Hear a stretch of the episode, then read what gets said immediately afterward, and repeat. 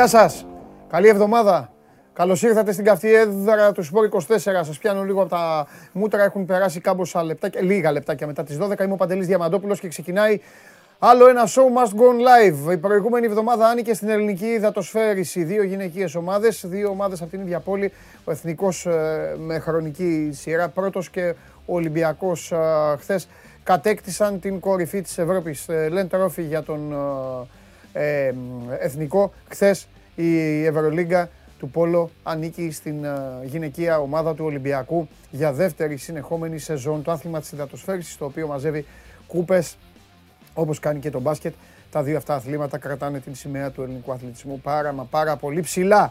Θα, εννοείται ότι θα, το, θα μιλήσουμε γι' αυτό. Δεν αφήνουμε κάτι που έχει σημασία να πέσει κάτω. Κατά τα άλλα, ξανάρχισαν τα πρωταθλήματα. Οι ομάδες που είναι να πορευτούν πορεύονται σε όλη την Ευρώπη. Αυτές που έχουν προβλήματα έχουν προβλήματα.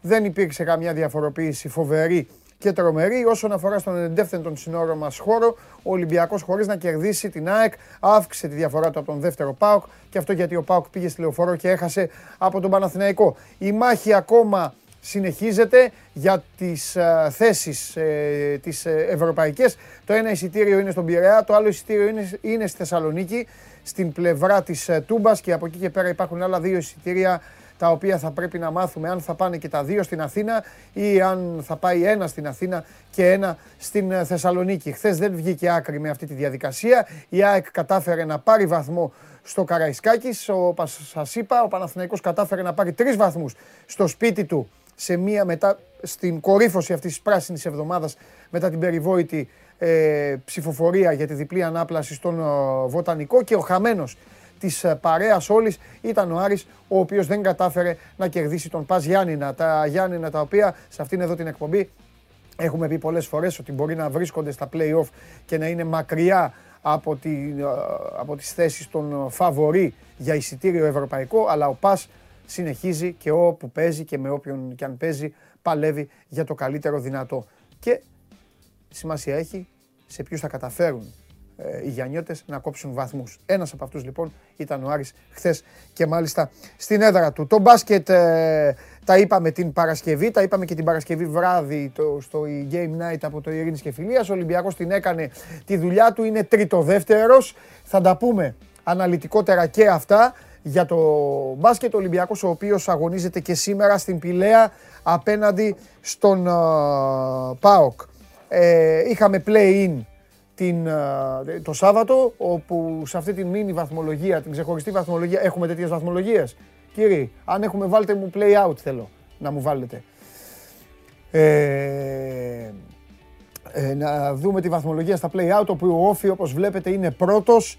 Ε, υπάρχουν ομάδες οι οποίες απλά παίζουν ε, για να ολοκληρώσουν με όσο το δυνατόν καλύτερο πλασάρισμα τη φετινή σεζόν. Μία από αυτές, η πρώτη από αυτές είναι ο Όφη που είναι στους 40 βαθμούς. Ο Όφη κατάφερε να κερδίσει και να βάλει σε ε, μπελάδες και άλλους μπελάδες την ε, Λαμία. Ένα-δύο η νίκη των κριτικών. Κουλούρια στο παιχνίδι του Αστέρα Τρίπολης με τον Ατρόμητο. Ο δεύτερος Αστέρας και ο έκτος Ατρόμητος αυτή την επιμέρους βαθμολογία. Επίσης ισοπαλία με ε, αρκετά γκολ 2-2 στο παιχνίδι του Ιωνικού με τον ε, Βόλο και τέλος ο Απόλλωνας κατάφερε να κερδίσει τον ε, Πανετολικό μία νίκη σημαντική την οποία την ευχαριστήθηκαν στη Ριζούπολη για τις όποιες ελπίδες έχουν να αποφύγουν την τελευταία θέση, να στείλουν στην τελευταία θέση τη Λαμία, εξάλλου υπάρχει και παιχνίδι μεταξύ τους, αν δεν κάνω λάθος είναι την τελευταία αγωνιστική, που δεν κάνω λάθος,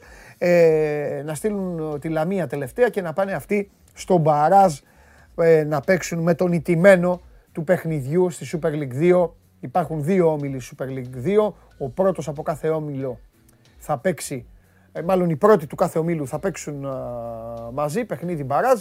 Αυτός που θα κερδίσει τα διπλά παιχνίδια, θα βγει κερδισμένος από τα διπλά παιχνίδια, ε, παίρνει κατευθείαν και την άνοδο. Ο ηττημένος θα παίξει με αυτόν που βρίσκεται στη θέση 7. Τώρα στη θέση 7 είναι η Λαμία, μετά θα δούμε ε, τι θα γίνει μέχρι το τέλος και αν ο Απόλλωνας μπορεί τελευταία στιγμή να αρπάξει. Σας είπα για το παιχνίδι, να αρπάξει τη θέση την πρώτη τελευταία. Σας είπα για το παιχνίδι της 20η αγωνιστικής που ολοκληρώνει το πρόγραμμα του μπάσκετ. Από εκεί και πέρα έγιναν πράγματα αρκετά. Σήμερα ξεκινάει η εβδομάδα με την συμπλήρωση της 31η αγωνιστικής Premier League με το Crystal Palace Arsenal. Ωραίο παιχνίδι. Προτείνω να το δείτε. Υπάρχει και ένας Σοσιαδάδε Σπανιόλ. Τέλος πάντων, αυτά με τον Τσάρλι μετά για το στοίχημα και για τις ε, προτάσεις τις σημερινές. Υπάρχει και Μίλαν, Μπολόνια και Βερόνα, Τζένοα για το Ιταλικό πρωτάθλημα. Καταλάβατε με δύο λόγια, αφού σας λέω ότι συμπληρώνονται οι αγωνιστικές, ότι το Σαββατοκύριακο είχαμε πράγμα, είχαμε ε, αρκετά. Ακόμη και χθες είχαμε Ευρωλίγκα πρώτα απ' όλα σε ένα μάτσο που πήγε στην παράταση. Ζάλγκυρης, Ερυθρός Αστέρας 103, 98, 88, 88 στην κανονική διάρκεια. Η Ευρωλίγκα, η οποία λόγω του κορονοϊού έχει απλώσει τα δίχτυα της και είναι ασταμάτητη. Σας είπα, ο Ολυμπιακός μπορεί να ολοκλήρωσε τις υποχρεώσεις του, μπορεί να έγινε ένα μίνι πάρτι στο Ειρήνης και Φιλίας, έχει πλεονέκτημα έδραση η ομάδα του Πειραιά, είναι τριτοδεύτερη στη βαθμολογία και χρησιμοποιώ αυτή την έκφραση γιατί ακόμη δεν έχει οριστικοποιηθεί το τελικό της πλασάρισμα. Θα το μάθουμε μετά την ολοκλήρωση και των αγώνων που απομένουν αυτή την εβδομάδα που έρχεται. Παρακολουθείτε ολοζώντανο το σώμα Must Go Live στο κανάλι του Sport 24 στο YouTube. Ακούτε ολοζώντανη τη φωνή μου μέσω της εφαρμογής TuneIn στα κινητά σας τηλέφωνα, Android τότε για το αυτοκίνητο. Ανεβαίνουμε και με τη μορφή podcast στο Spotify μετά το τέλος κάθε εκπομπής. Στέλνετε τα μηνυματάκια σας εκεί που λέει μία ερώτηση ή ένα σχόλιο για τον Παντελή στο προφίλ του Sport24 στο Instagram. Πηγαίνετε στα stories και θα βρείτε μια ιστορία που έχει ετοιμάσει ήδη η ομάδα των social media της 24 Media και από εκεί και πέρα έχετε γίνει και μια παρέα η οποία ε, ακολουθεί τους ρυθμούς και τους κανόνες που έχει αυτό το τηλεοπτικό podcast. Οι περισσότεροι τους έχουν καταλάβει και τους ασπάζονται και τους ακολουθούν και γι' αυτό ε, ανήκουν σε αυτήν εδώ την παρέα και γράφουν αυτά που γράφουν στο YouTube. Έχουμε και πράγματα να δούμε για την καθημερινότητα, να δούμε πώς εξελίσσεται ο πόλεμος όταν θα έρθει εδώ ο Μάνος Χωριανόπουλος, Ρωσία, Ουκρανία, το περιβόητο αυτό θέμα με, τα, ε, με το χαμό τριών παιδιών στην Πάτρα και τη δικαστική συνέχεια. Όλα αυτά λοιπόν μέσα στην κατσαρόλα και της σημερινής εκπομπής. Μην ανησυχείτε, έχω πάρει ήδη την κουτάλα και ανακατεύω όπως κάνουν και οι αγαπημένοι σας προπονητές. Πολ, τι έχουμε βάλει σήμερα, να δω τι έχουν βάλει απ' έξω τα παιδιά. Lakers, μια ανάσα από το απόλυτο φιάσκο οι Lakers. Ποιος στέει, Α ο προπονητής, Β οι κακές επιλογές του Λεμπρόν στο χτίσιμο του ρόστερ, Γ προφανώς η διαιτησία. Ε, Είπα να ξεκινήσουμε μια εβδομάδα με απόλυτη σοβαρότητα να κάνουμε μια ωραία βαριά εκπομπή. Αλλά ο Χαβαλές απ' έξω δεν σταματάει. Ε, και η ηρωνία για τη μεγαλύτερη ομάδα μπάσκετ του πλανήτη ε, που φέτος κακά τα ψέματα περνάει άσχημα. Μάλιστα. Γάμα ψηφίζω εγώ λοιπόν, προφανώς στη διαιτησία για να μπω στο κλίμα του Πολ. sport24.gr κάθετος vote για όλα αυτή η διαιτησία. Εκεί που σίγουρα δεν υπάρχει διαιτησία γιατί ε, στο άθλημα αυτό η κυριαρχία είναι η δική μας κυριαρχία, η ελληνική κυριαρχία είναι μη αμφισβητούμενη. Είναι το άθλημα όπου πέφτουν στην πισίνα ε, οι ανδρικές ομάδες και οι γυναικείες ομάδες και όπου υπάρχει η ελληνική σημαία, οι πιθανότητες διάκρισης είναι πάρα πάρα πολύ μεγάλες. Παρακαλώ να δω τον κύριο Χολίδη. Νάτος. Πολύ καλησπέρα σας και καλή εβδομάδα. Επίσης, επίσης Κώστα μου, ε, για το πόλο θα πούμε, αλλά μην νομίζεις ότι στο τέλος θα ξεφύγεις. Παρότι δεν έχω μισό σκονάκι, α, αλλά θυμάμαι. Θυμάμαι. Εντάξει, δε, κύπελο είχαμε. Πρώτα όμως, ναι, ναι, ναι, ναι, είχαμε κύπελο. Ε, μπράβο, ναι, γιατί η Παρασκευή ήταν η ημέρα του τελικού. Να πούμε ότι το πήρε ο ΠΑΟΚ. Ακριβώς. Έτσι. Ναι, ναι, ναι. Θα, τα πεις, θα τα πεις αυτά εσύ διεξοδικά. Λοιπόν, ε, για πάμε. Ε, για να μην λέμε αυτά που έχετε γράψει τώρα και έχετε πει, να πούμε άλλα δικά μας. Ήταν, ήταν φαβορή, να πάμε από το τελευταίο. Γιατί ο Εθνικός, λόγω του πολέμου, φύγαν οι δύο ομάδες, οι, οι δύο, ναι. οι ημιτελικοί, έτσι, οι δύο ομάδες των ημιτελικών δημιούργησαν τελικό ξαφνικά και το πήρε με την ναι, ο Εθνικός. Για να δεις τι καλός σου ναι, μαθητής ναι, είμαι. Πάμε στο, πάμε στο Ολυμπιακό την κούπα. Ε, ήταν αναμενόμενο το back to back, ήταν, ήταν το φαβορή Ολυμπιακός όταν ξεκίναγε η ιστορία; Μαζί με τη Σαμπαντέλ ήταν τα δύο φαβορή για να πάνε τρένο μέχρι το τελικό. Α, μάλιστα. Οπότε έγινε το, ε, έγινε το ντουέτο που, που ανέμεναν όλοι. Ακριβώς, ναι. Ε, και ο Ολυμπιακός ε, για μένα απόλυτα δίκαια με την εικόνα που είχαν ειδικά χθες. Ναι οι δύο ομάδες και μη σου πω και το σκόρ είναι λίγο τιμητικό για τη Σαμπαντέλ. Ε, κυριολεκτικά ο Ολυμπιακός εχθές την έχει πνίξει με την άμυνά του. Δηλαδή, άμα δει κάποιος χωρίς να ξέρει πόλο τα στατιστικά του αγώνα, μπορεί εύκολα να το καταλάβει. Γιατί μία ομάδα έπαιζε άμυνα, η άλλη και λόγω του Ολυμπιακού δεν έπαιζε άμυνα. Ναι. Ούτως ή άλλως δεν είναι το δυνατό στοιχείο της Αμπατέλ ε, η, η άμυνά της. Ναι. Το μεγάλο της όπλο είναι η επίθεση και πολλές λύσεις που έχει. Χτες δεν φάνηκαν αυτές οι λύσεις. Όταν ε, μία ομάδα, για παράδειγμα, έχει 7 στα 33 σουτ, τα άλλα 10 σταματάνε στα μπλοκ του Ολυμπιακού και έχει πένσει και 7 φορές, αν θυμάμαι καλά, γιατί τώρα δεν το έχω και εύκαιρο παραπάνω με παίχτρια παραπάνω. Ε, Πώς καταλαβαίνεις, πολύ περισσότερες ευκαιρίες για να βάλει γκολ. Αλλά η άμυνα του Ολυμπιακού ήταν τέτοια χθες. Και για να μην ε, τον ξεχάσω, και οι τερματοφύλακες και οι δύο που πένσαν έτσι. Mm, mm. Ε, ήταν σε τέτοια μέρα που δεν γινόταν να το χάσει ο Ολυμπιακός. Ναι. Με, την, με την εμφάνιση που έκανε. Ναι. Ε, είναι μια ομάδα η οποία τώρα δεν το συζητάμε. Όταν κάνεις back to back, έχεις καθιερωθεί, έχεις, ε, δηλαδή αναλογικά, αν μιλήσουμε όπως το ποδόσφαιρο, είναι σαν ε, να έχει πάρει η Real Madrid, ξέρω εγώ, δεύτερο Champions League ε, συνεχόμενο. Στα, στα ίδια, ε, μιλάω αναλογικά για τον κόσμο του πόλο, για το γυναικείο πόλο και όλα αυτά. Ε, είναι ομάδα όμως με βάσεις, δηλαδή, ρε παιδί μου, χτισήματος μεγάλης αυτοκρατορίας ευρωπαϊκής. Δεν γνωρίζω εγώ γι' αυτό. Δηλαδή, τελείωσε το, το, το, τωρινό. Ναι. Πάντα ο, ο αντίπαλος είναι ο εαυτός σου. Θα ξεκινήσει πρώτα ο Θεός την επόμενη σεζόν ο Ολυμπιακός πάλι ως φαβορή. Υπάρχουν. Ε, εδώ θα σου πω κάτι, εδώ ναι. θα σου πω κάτι το οποίο το έγραψε η Μαρία. Ναι. Ε, ότι ο Ολυμπιακός και όλες οι ελληνικές ομάδες στο πόλο γυναικών ναι με πρώτο τον Ολυμπιακό, γιατί το προβάδισμα του έχει έναν ενσαιρετικό ελληνικό κορμό ήδη. Ναι. Έτσι. Ξεκινάνε αφετηριακά έχοντας ένα προβάδισμα, διότι ε, αυτή τη στιγμή το ελληνικό πόλο ναι. βρίσκεται ανάμεσα στα κορυφαία στην Ευρώπη. Δηλαδή, ας πούμε, δεν μπορούμε να πούμε ότι μια, μια ομάδα ποδοσφαίρου ελληνική ξεκινάει να πάει να πάρει το Champions League Όχι, ποτέ. με το επίπεδο που βρίσκονται ποτέ. οι Έλληνες ποδοσφαιριστές. Ποτέ Συγγνώμη κιόλας, αλλά ναι. ναι. ναι. Αναλογικά λοιπόν, όταν ξεκινάει η σεζόν, ο, ο Ολυμπιακός, ο Εθνικός, η Βουλιαγμένη, ναι. η Γλυφάδα η οποία επίσης ανεβαίνει. Mm. Έτσι, ξεκινάνε μέσα στα φαβορή για να διεκδικήσουν και τα δύο ευρωπαϊκά τρόπαια. Ο Ολυμπιακός, επειδή αναφερόμαστε σε αυτό, ναι. έχει ξεκινήσει και φτιάξει μια ομάδα από το 2015 με τον Χάρη Παυλίδη ναι. Και πιο πριν. Απλά αναφέρομαι εκεί πέρα Ναι. γιατί ουσιαστικά οι παίκτες που έχουν απομείνει πα- χρονικά κάπου ε, ξεκινάνε από εκεί. Έτσι. Αναφέρομαι στις αδερφές πλευρή του, μετά Ναι. τη ελευθερία του. Υπήρχαν οι Διαμαντοπούλου κτλ. κτλ. ναι. Ε, έχει αυτή τη στιγμή ένα τρομερό ελληνικό κορμό Mm. και με αθλητέ σε εξαιρετική ηλικία. Mm. Δηλαδή, ας πούμε, η βασιλική πλευρή του είναι 24. Ναι. Η Νικόλη Ελευθεριάδου 24. Όλες είναι κάπου εκεί πέρα τέλος πάντων. Κατάλαβα. Και όπως καταλαβαίνεις, έχει όλα, όλες τις προοπτικές για να χτίσει μια κυριαρχία και να σε περάσει και τα τρία δο- διαδοχικά τρόπαια που έχει η Ορτίτζια που είναι το ρεκόρ Αχα. και, και, και. Δηλαδή δεν είναι. Πιστεύω ότι αυτός ο κορμός με τρεις καλές ξένες όπως αυτές που έχει τώρα ο Ολυμπιακός ή και καλύτερες, Ναι. πιστεύω δεν θα έχει κάποιο πρόβλημα. Μάλιστα. Τουλάχιστον στο να φτάνει με τους τελικούς ή τα Final Four. ναι. Να σου πω, το ελληνικό πόλο Έτσι, χθες, το ελληνικό πόλο χθες κατέκτησε τη 14η. 15η. 15η. Και εξασφάλισε τη 16η όπως μου Πήρε έγραψε τη και χθες. 16η λοιπόν, έχω να σου πω, γιατί έχουν Ναι. Super Cup δύο ελληνικές ομάδες.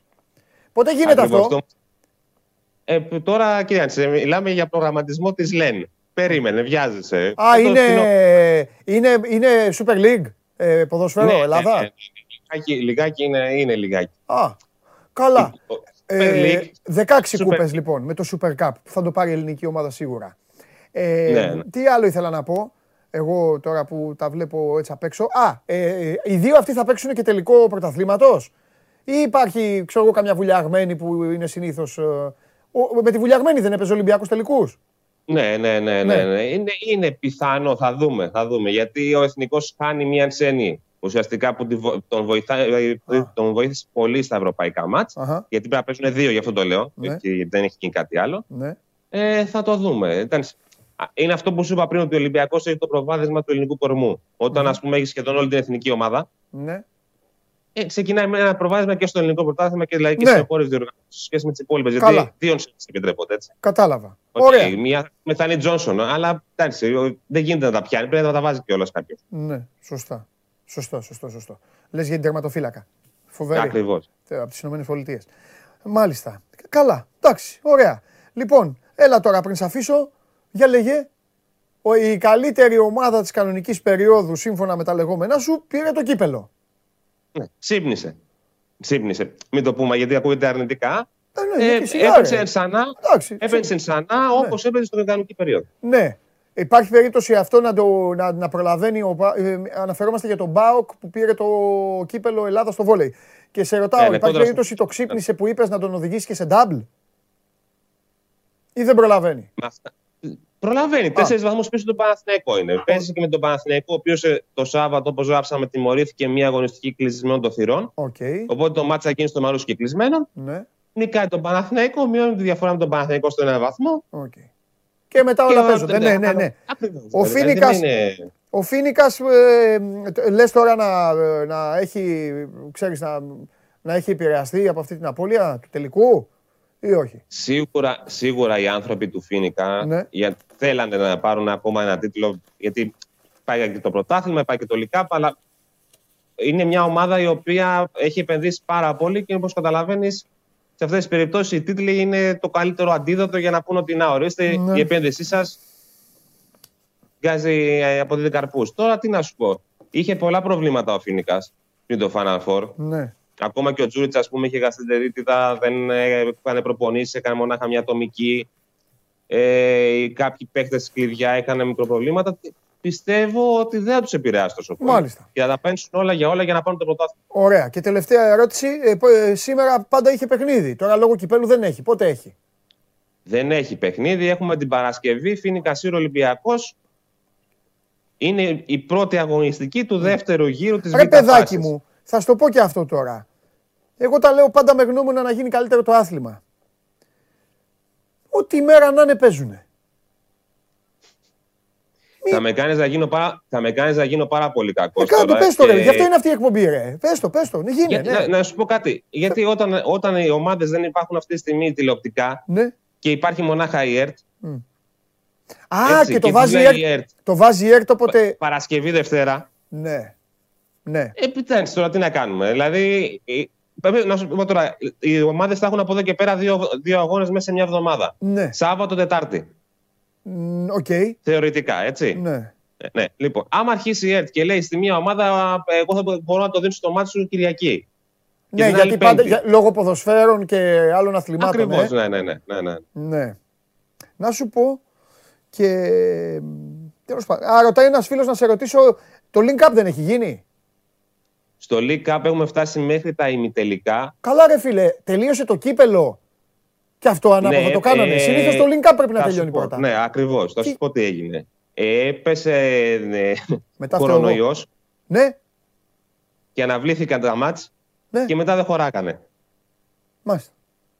Και πού Γιατί είναι αυτή πολύ που απλά είναι ξέρεις- εκεί. Πού είναι; Είμαι στα ημιτελικά είναι. Παναθ- ε, Παναθηναϊκός είναι Κασίρουν το ζευγάρι, τώρα δεν το θυμάμαι απ' έξω. Να σου το πω την Οκ, αλήθεια, δεν την πειράζει. αλήθεια, αλλά Ε, δεν οκ. πειράζει. Ε, μάλιστα. Το link up προσφέρει κάτι στο βολέι που γίνεται. Θα μπορούσε. Έτσι γίνεται δηλαδή. Για ιστορικούς λόγους. Ξεκίνησε. Α, όχι, α, όχι, όχι, δεν, είναι ξεκίνησε, δεν έγινε έτσι για ιστορικούς. Ξεκίνησε ως ένα τουρνουά προετοιμασίας. Ναι. Ψιλοεπίσημο. Ε, ναι, τώρα θα τελειώσουν όμως. Θα γίνει το νέο αποχαιρετισμού. Ναι.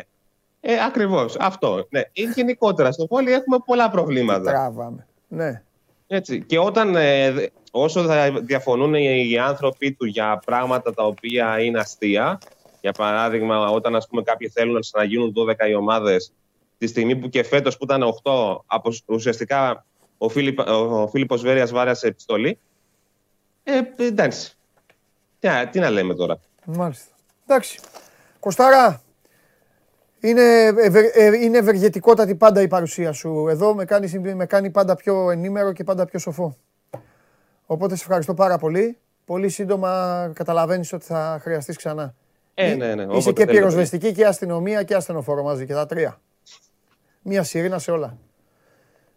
Ευχαριστώ Παντέλη. Γεια Καλή σου Κώστα συνέχεια. μου, τα λέμε. Φιλιά πολλά. Φιλιά πολλά. Λοιπόν, 16 χθες, ε, με, χθες με, την, ε, με την επιτυχία του Ολυμπιακού η Ελλάδα πήρε δύο κούπες στο Πόλο. Μία αυτή που κατέκτησαν οι, οι πολίστερες της ομάδας του Πειραιά και άλλη μία εξασφαλίστηκε το Ευρωπαϊκό Super Cup αφού όταν γίνει αντίπαλοι θα είναι οι δύο γείτονες ο Ολυμπιακός με τον Εθνικό. Μια χαρά.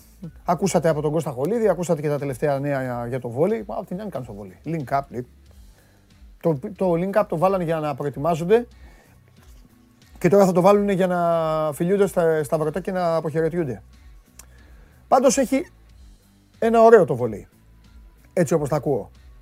Δεν ξέρεις ποιος θα το πάρει. Ανάκατα είναι. Κάθε εβδομάδα και χρήζεται διαφορετικό φαβορή. Λοιπόν, αυτός που πάντως χθες ήταν ο κερδισμένος α, της α, διαδικασίας αυτής της αγωνιστικής στα play-off, το δίχως άλλο ήταν ο Παναθηναϊκός. Ο Παναθηναϊκός ο οποίος κλείνει, γεμίζει μια πράσινη εβδομάδα με τον ιδανικότερο τρόπο, νικάει 2-1 τον uh, ΠΑΟΚ στο γήπεδο της Λεωφόρου και λέει ότι κλείνει την εβδομάδα γιατί είχαν προηγηθεί τα προηγούμενα 24 ώρα όλα αυτά με την uh, ψηφοφορία και τη διπλή ανάπλαση. Ο Παναθηναϊκός λοιπόν βρίσκεται μέσα σε λίγα 24 ώρα και με ένα όμορφο καινούριο γήπεδο έτοιμο να ξεκινήσει να γίνεται και με μια βαθμολογική θέση πλέον διαφορετική και πολύ πιο γλυκιά ως προς τον στόχο της μεγάλης επιστροφής στην Ευρώπη. Από την άλλη, ο ΠΑΟΚ έχει να κουμπίσει το μαξιλάρι της Μαρσέιγ, όλα καλά, όλα ανθυρά.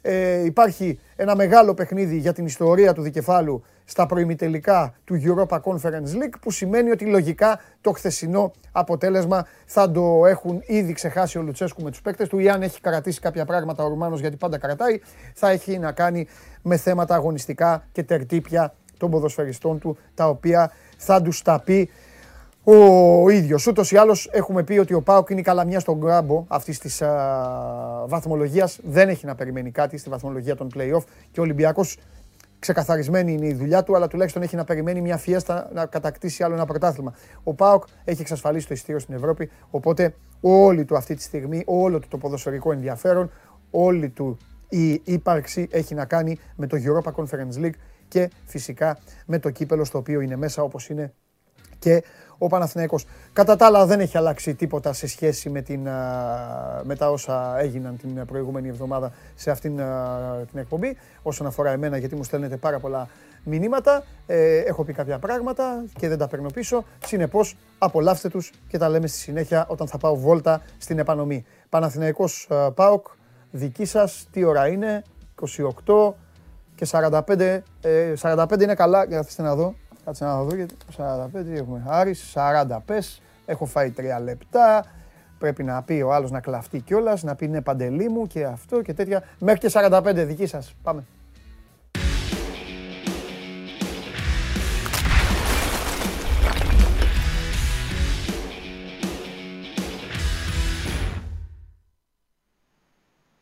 Καλή εβδομάδα αδερφέ μου. Την έφερες στη γυάλα. Τώρα τη γυαλίζω. Γυάλισε την καλά γιατί. Να σου πω, ακόμα σε καραντίνα σε έχει ο Παντελής. Από ό,τι φαίνεται. Τι του έχεις κάνει, βρεση. Τι του είπε για το Σαλάχ, το είπες. Για το Σαλάχ, ναι. Εντάξει, δεν τα κάνω αυτά τα λάθη. Εντάξει, ρε φίλε, δεν ήξερα.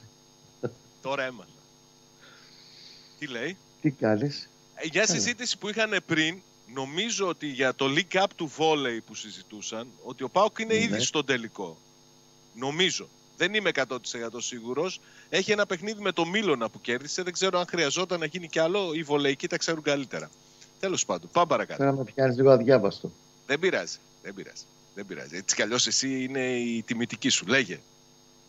Πλάκα, πλάκα, η φάση του παιχνιδιού ξέρεις ποια είναι, έτσι; Του Το πέναλτι που δεν δίνει. Όχι, μόνο. Ποιο πέναλτι που δεν δίνει. Στο 8, ρε παιδί, με αυτό που παίρνει πίσω. Όχι, όχι, όχι. όχι. Νομίζω ότι η φάση του παιχνιδιού είναι η χαμένη ευκαιρία του Καντουρί να γίνει εκεί το 1-1. Α, καλά. Ναι, ναι, δεν το συζητάμε. Του Καντουρί αυτή η φάση. Ναι, ότι πρόσεξα δεις. Μπαίνει καλά ο Πάουκ στο δεύτερο ημίχρονο, πολύ πιο συγκεντρωμένος Παναθυνακό, λίγο ψάχνει να βρει ισορροπία πατήματα. Ε, έτσι και σοφαρίσει και ο Καντουρί που στην αρχή νομίζαμε ότι μπήκε έτσι όπως πήγε η μπάλα από, το πίσω, ναι. από την πίσω μεριά. το αλλάζει όλο το έργο, συμφωνώ απόλυτα. Μου θυμίζει τη χαμένη ευκαιρία στο μάτς του πρώτου γύρου στο πρωτάθλημα στη λεωφόρο που ήταν 1-1 ήδη του Μαουρίσιο από τα δύο μέτρα του κεφαλιά που πάνε από τα δοκάρια. Δεν θα διαφωνήσω γιατί νομίζω ότι ο Παναθηναϊκός έδειξε ακόμη και όταν έγινε το 2-1 ότι ζορίστηκε, ότι είχε το άγχος ναι. του, του να πάρει το αποτέλεσμα. Θα ήταν πολύ διαφορετικό παιχνίδι αν εκεί γινόταν το 1-1, αλλά ήταν ναι. ο Καντουρί και το έχασε. Νομίζω ότι έτσι κι αλλιώς ο Καντουρί ήταν ένας από τους αδύναμους κρίκους του χθεσινού ΠΑΟΚ. Η επιλογή του Λουτσέσκου να ξεκουράσει τον Ντάγκλας Αγκούστο και να ξεκινήσει το 10ο Γκαντουρί νομίζω κόστησε πάρα πολύ στο ΠΑΟΚ. Είχε πολύ άνευρο πρώτο ημίχρονο. Πολύ άνευρο. Ούτε να, να πιέσει ψηλά όπως κάνει ο Ντάγκλας Αγκούστο ο Καντουρί μαζί με τον, ε, μαζί με τον Άκπομ που ο Άκπομ ήταν καλά. Ε, να μην βγαίνουν τα χάφ να δίνουν βοήθειες εκεί στην αριστερή πλευρά που ανέβαινε, κατέβαινε ο Παλάσιος όποτε ήθελε δεν ήταν καλός ο Πάουκ στο πρώτο μήχρονο και νομίζω ότι είναι και δικαιολογημένη η δήλωση του, του Λουτσέσκου μετά το παιχνίδι στο Πάουκ TV που είπε ότι 100% ο Πάουκ δεν άξιζε να πάρει την νίκη και ότι αν κρίνει από την αποφασιστικότητα ή το πάθος που έδειξαν οι δύο ομάδες ο Παναθηναϊκός έπρεπε να το κερδίσει άσχετα με τα όποια παράπονα εξέφρασε στη συνέχεια για τη διαιτησία και για τη χρήση του ΒΑΡ. Για Παναθηναϊκός ξεκινάει μουδιασμένα. Ο Πάοκ έχει αυτή τη φάση στο 8 που χτυπάει, το χτυπάει ο Πάοκ στην πλάτη του με τον Άκπομ. Που όντως ο Άκπομ ήταν πολύ καλά χθες. Γυρίζει, κάνει το σου το Καντουρί. Τέλος πάντων δεν του κοστίζει εκεί η συγκεκριμένη φάση με τη χρήση του ΒΑΡ. Δεν δόθηκε το πέναλτι. Και δέχεται και ένα πήγμα πάνω από. Ναι, θεώρησε ότι εκεί διακόπει το παιχνίδι. Το παιχνίδι, ναι, εντάξει. Ναι. Όλα με βάση τον κανονισμό είναι σύνομα. Σύνομα ναι, είναι συμφωνώ. Δεν Λοιπόν, ε, τον αποσυντονίζει ο τραυματισμός του Βιαφάνεια γιατί έχει φτιάξει ένα συγκεκριμένο πλάνο βάζοντας μέσα δύο οχταροδεκάρια Βιαφάνεια και Γκατσίνοβιτς. Τον Γκατσίνοβιτς πιο ψηλά στο 10 σε αυτό το 4-2-3-1 για να έχει καλύτερη κυκλοφορία και κράτημα της μπάλας απέναντι σε μια ομάδα που είναι δυνατή στο ball possession που λένε και οι γραμματιζούμενοι, όπως είναι ο Πάοκ ε, και τον αποσυντονίζει. Μπαίνει ο Αλεξανδρόπουλος, κάνει λίγο να πάρει τα μπόσικα και στο κατάλληλο σημείο που ο Πάοκ έχει αρχίσει να παίρνει λίγο τα ενία του αγώνα. Έρχεται αυτή η έμπνευση της στιγμής του, του Παλάσιος που για μένα δίνει σε κάθε μάτς, σχεδόν σε κάθε μάτς απαντήσεις γιατί ό,τι πληρώνεις παίρνεις αυτή τη ζωή και δικαιολογεί κάθε σέντ από τα 2 εκατομμύρια ευρώ συνολικά που κόστησε η μεταγραφή του. Και δεν είναι απλά ένας εξτρέμου χώρου και ανοιχτού γηπέδου όπως είχε αποτυπωθεί από και ορισμένε φωνές στην αρχή της σεζόν. Είναι ένας πλήρης εξτρέμ. Ε, σημαδεύει, εγώ πιστεύω ότι σημαδεύει και βλέπει την κίνηση του Αϊτόρ στο πίσω δοκάρι και απλά είναι πάρα πολύ ωραία και η αντίστοιχη κίνηση που κάνει ο, ο Ιωαννίδης και μπλοκάρει, βραχικυκλώνει πλήρως τον Πασχαλάκη εκεί πέρα ναι. που περιμένει, αλλού θα... περιμένει, αλλού, σε... αλλού πάει και αλλού έρχεται η μπάλα. Θα σε σταματούσα για μια νοτελεία. Πολλοί λένε ότι είναι λάθος η τοποθέτηση του Πασχαλάκη στη συγκεκριμένη φάση. Εγώ νομίζω όμως ότι γίνεται κίνηση από τον Ιωαννίδη που τον αναγκάζει να μείνει στο κέντρο της εστίας του, φοβούμενος ότι θα πάρει την μπάλα ο Ιωαννίδης και δεν θα περάσει και ότι ναι. μεγαλύτερη ευθύνη για μένα έχει η κακή τοποθέτηση που έχει ο Σάστρε στο να ναι, ναι. ακολουθήσει όχι τον Αϊτόρ και όχι τόσο ο Πασχαλάκης που δεν ήταν καλός εχθές το, δεν το λέω για να το δικαιολογήσω, αλλά σε αυτή τη φάση νομίζω ότι η μεγαλύτερη είναι η ευθύνη του Σάστρε στην κακή αμυνασταλτική λειτουργία του ΠΑΚ και λιγότερο του Πασχαλάκη. Αντίθετα, μια και πιάσει τον Μπάκ, τώρα πιάσει το Σάστρε.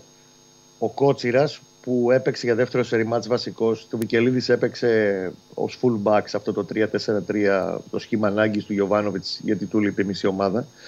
Έχει κάνει το καλύτερο του παιχνίδι με τη φανέλα του Παναθηναϊκού και μιλάμε για ένα παιδί το οποίο έχει ακούσει κατά καιρούς διάφορα, αλλά και δικαιολογημένα ως ένα βαθμό για το λάθος που είχε κάνει στο Βόλο, σερπίροντα τον γκολ στο, στον Φαφέρτ. Ε, ένα λάθος και κάνει στον τέρμι με την ΑΕΚ που έφτασε ο Παναθηναϊκός ένα 0 τον γκολ της και από το 2 που ξεκίνησε από ένα φθηνό πούλημα της μπάλας δικό του.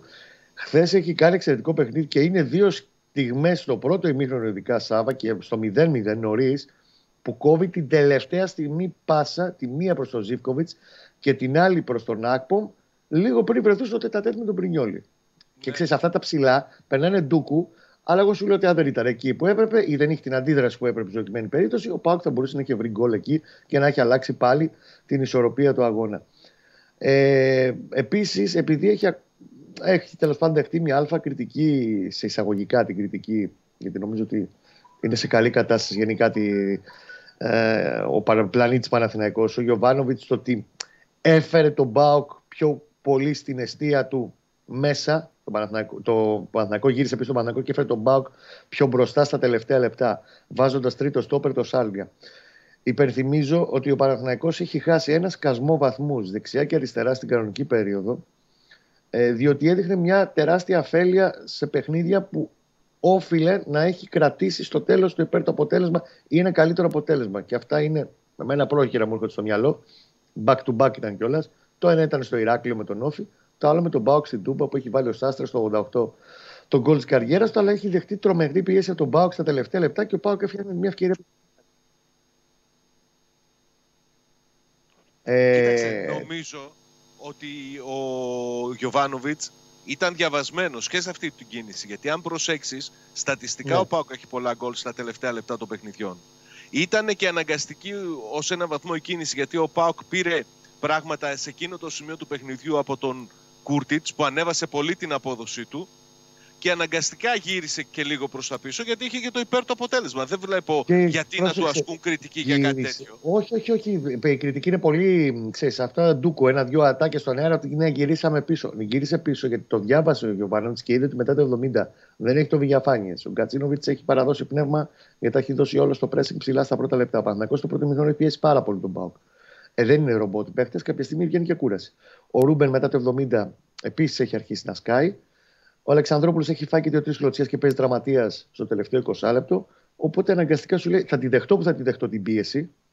Γιατί ο Πάοκ έχει φορτώσει, έχει τον Κούρτιτς που ανεβαίνει, έχει τον Μπίσεσμα που είναι πολύ πιο αποτελεσματικός και επιδραστικός στο 10 από ό,τι ήταν ο Καντουρί. Τουλάχιστον θωρακίζει πίσω με ένα τρίτο στόπερ για να μην δεχτεί φάση και φάσεις φάσεις καθαρές. Δεν έχει φάει στο τελευταίο τέταρτο.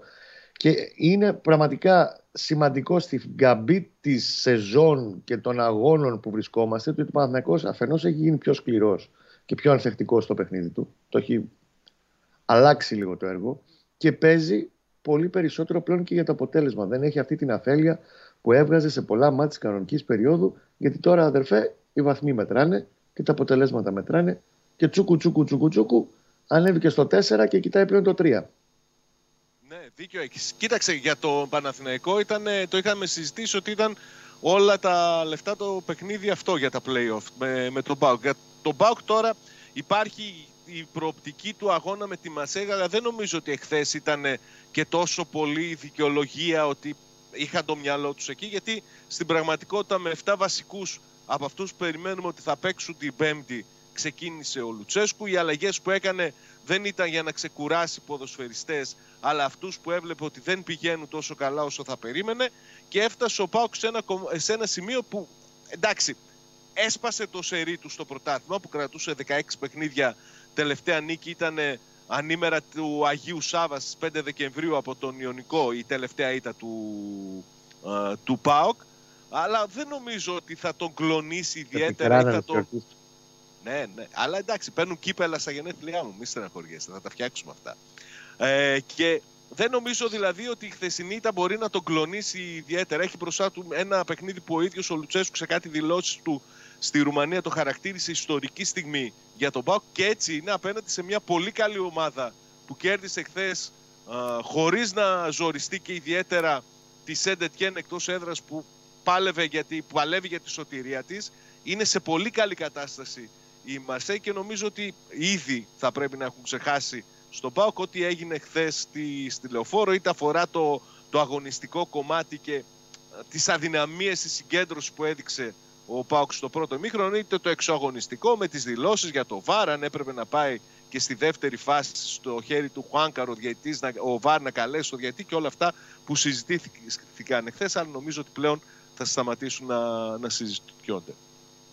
Όπως επίσης και για τον Παναθηναϊκό πλέον ήταν ένας τελικός που τον πήρε και τώρα είναι κλειδί για όλη τη συνέχεια η Κυριακή, το μάτσο του Ζωσιμάδες. Ε, ξέρεις, θεωρητικά πάντο Πας Γιάννηνα για τους περισσότερους είναι αδύναμος κρίκος της Εξάδας αλλά επενδυμίζω ότι ο Πας Γιάννηνα έχει μέχρι τώρα δύο ισοπαλίες και έχασε τον Μπάουξ στο 90 στην Τούμπα με τον κολ του Άκπομ. Έχει σοπαλίσει τον Ολυμπιακός στην Ελλάδα. Ολοκατάβλητη ομάδα ο Παζιάννη. Πολύ. Δεν τον Πολύ σκληρή ομάδα. Δεν τον ε, η πιο αντρική ομάδα αυτή τη στιγμή στη Super League είναι ο Παζιάννα. Με βάση και το, ας το πούμε σε εισαγωγικά, την ποιότητα του ρόστερ του κτλ. Είναι πάρα πολύ σκληρή ομάδα. Υπενθυμίζω επίσης ότι ο Παναθηναϊκός στις τελευταίες έξι εκτός έδρας αναμετρήσεων με τον Μπα Γιάννη σε πρωτάθλημα και κύπελο, η μία έγινε στο Αγρίνιο πέρσι, πέντε συν μία λοιπόν, έχει έξι ήττες. Δεν έχει σοπαλίες. Έχει έξι ήττες. Οπότε κάποια στιγμή και αυτό το σερί, το αρνητικό, από τη στιγμή που πήρε τώρα φόρα και αρχίζει και σπάει τα αρνητικά σερί ο Παναθηναϊκός και το αρνητικό σου σερί επί του Λουτσέσκου έσπασε και την πρώτη του νίκη σαν προπονητής κόντρα στον Μπάουκ πήρε ο Γιωβάνοβιτς. Νομίζω ότι αν. Πολύ πανηγυρικός ο Γιωβάνοβιτς. Τι είχε yeah. Ναι. άγχος, είναι σε πίεση, τι; Ήταν... Όχι, δεν ήταν θέμα πίεσης. Είναι... Ήταν εξέσπαση γιατί αυτή και δικαίως είναι η πιο σημαντική νίκη ως τώρα της ε, σεζόν για τον Παναθηναϊκό. Γιατί είναι σε καθοριστικό σημείο, είναι σε ένα βράδυ που και ο Άρης είχε γκελάρει, ε, ότι έπρεπε να μπει στην τετράδα, έπρεπε να το κερδίσει αυτό το μάτι ο Παναθηναϊκός.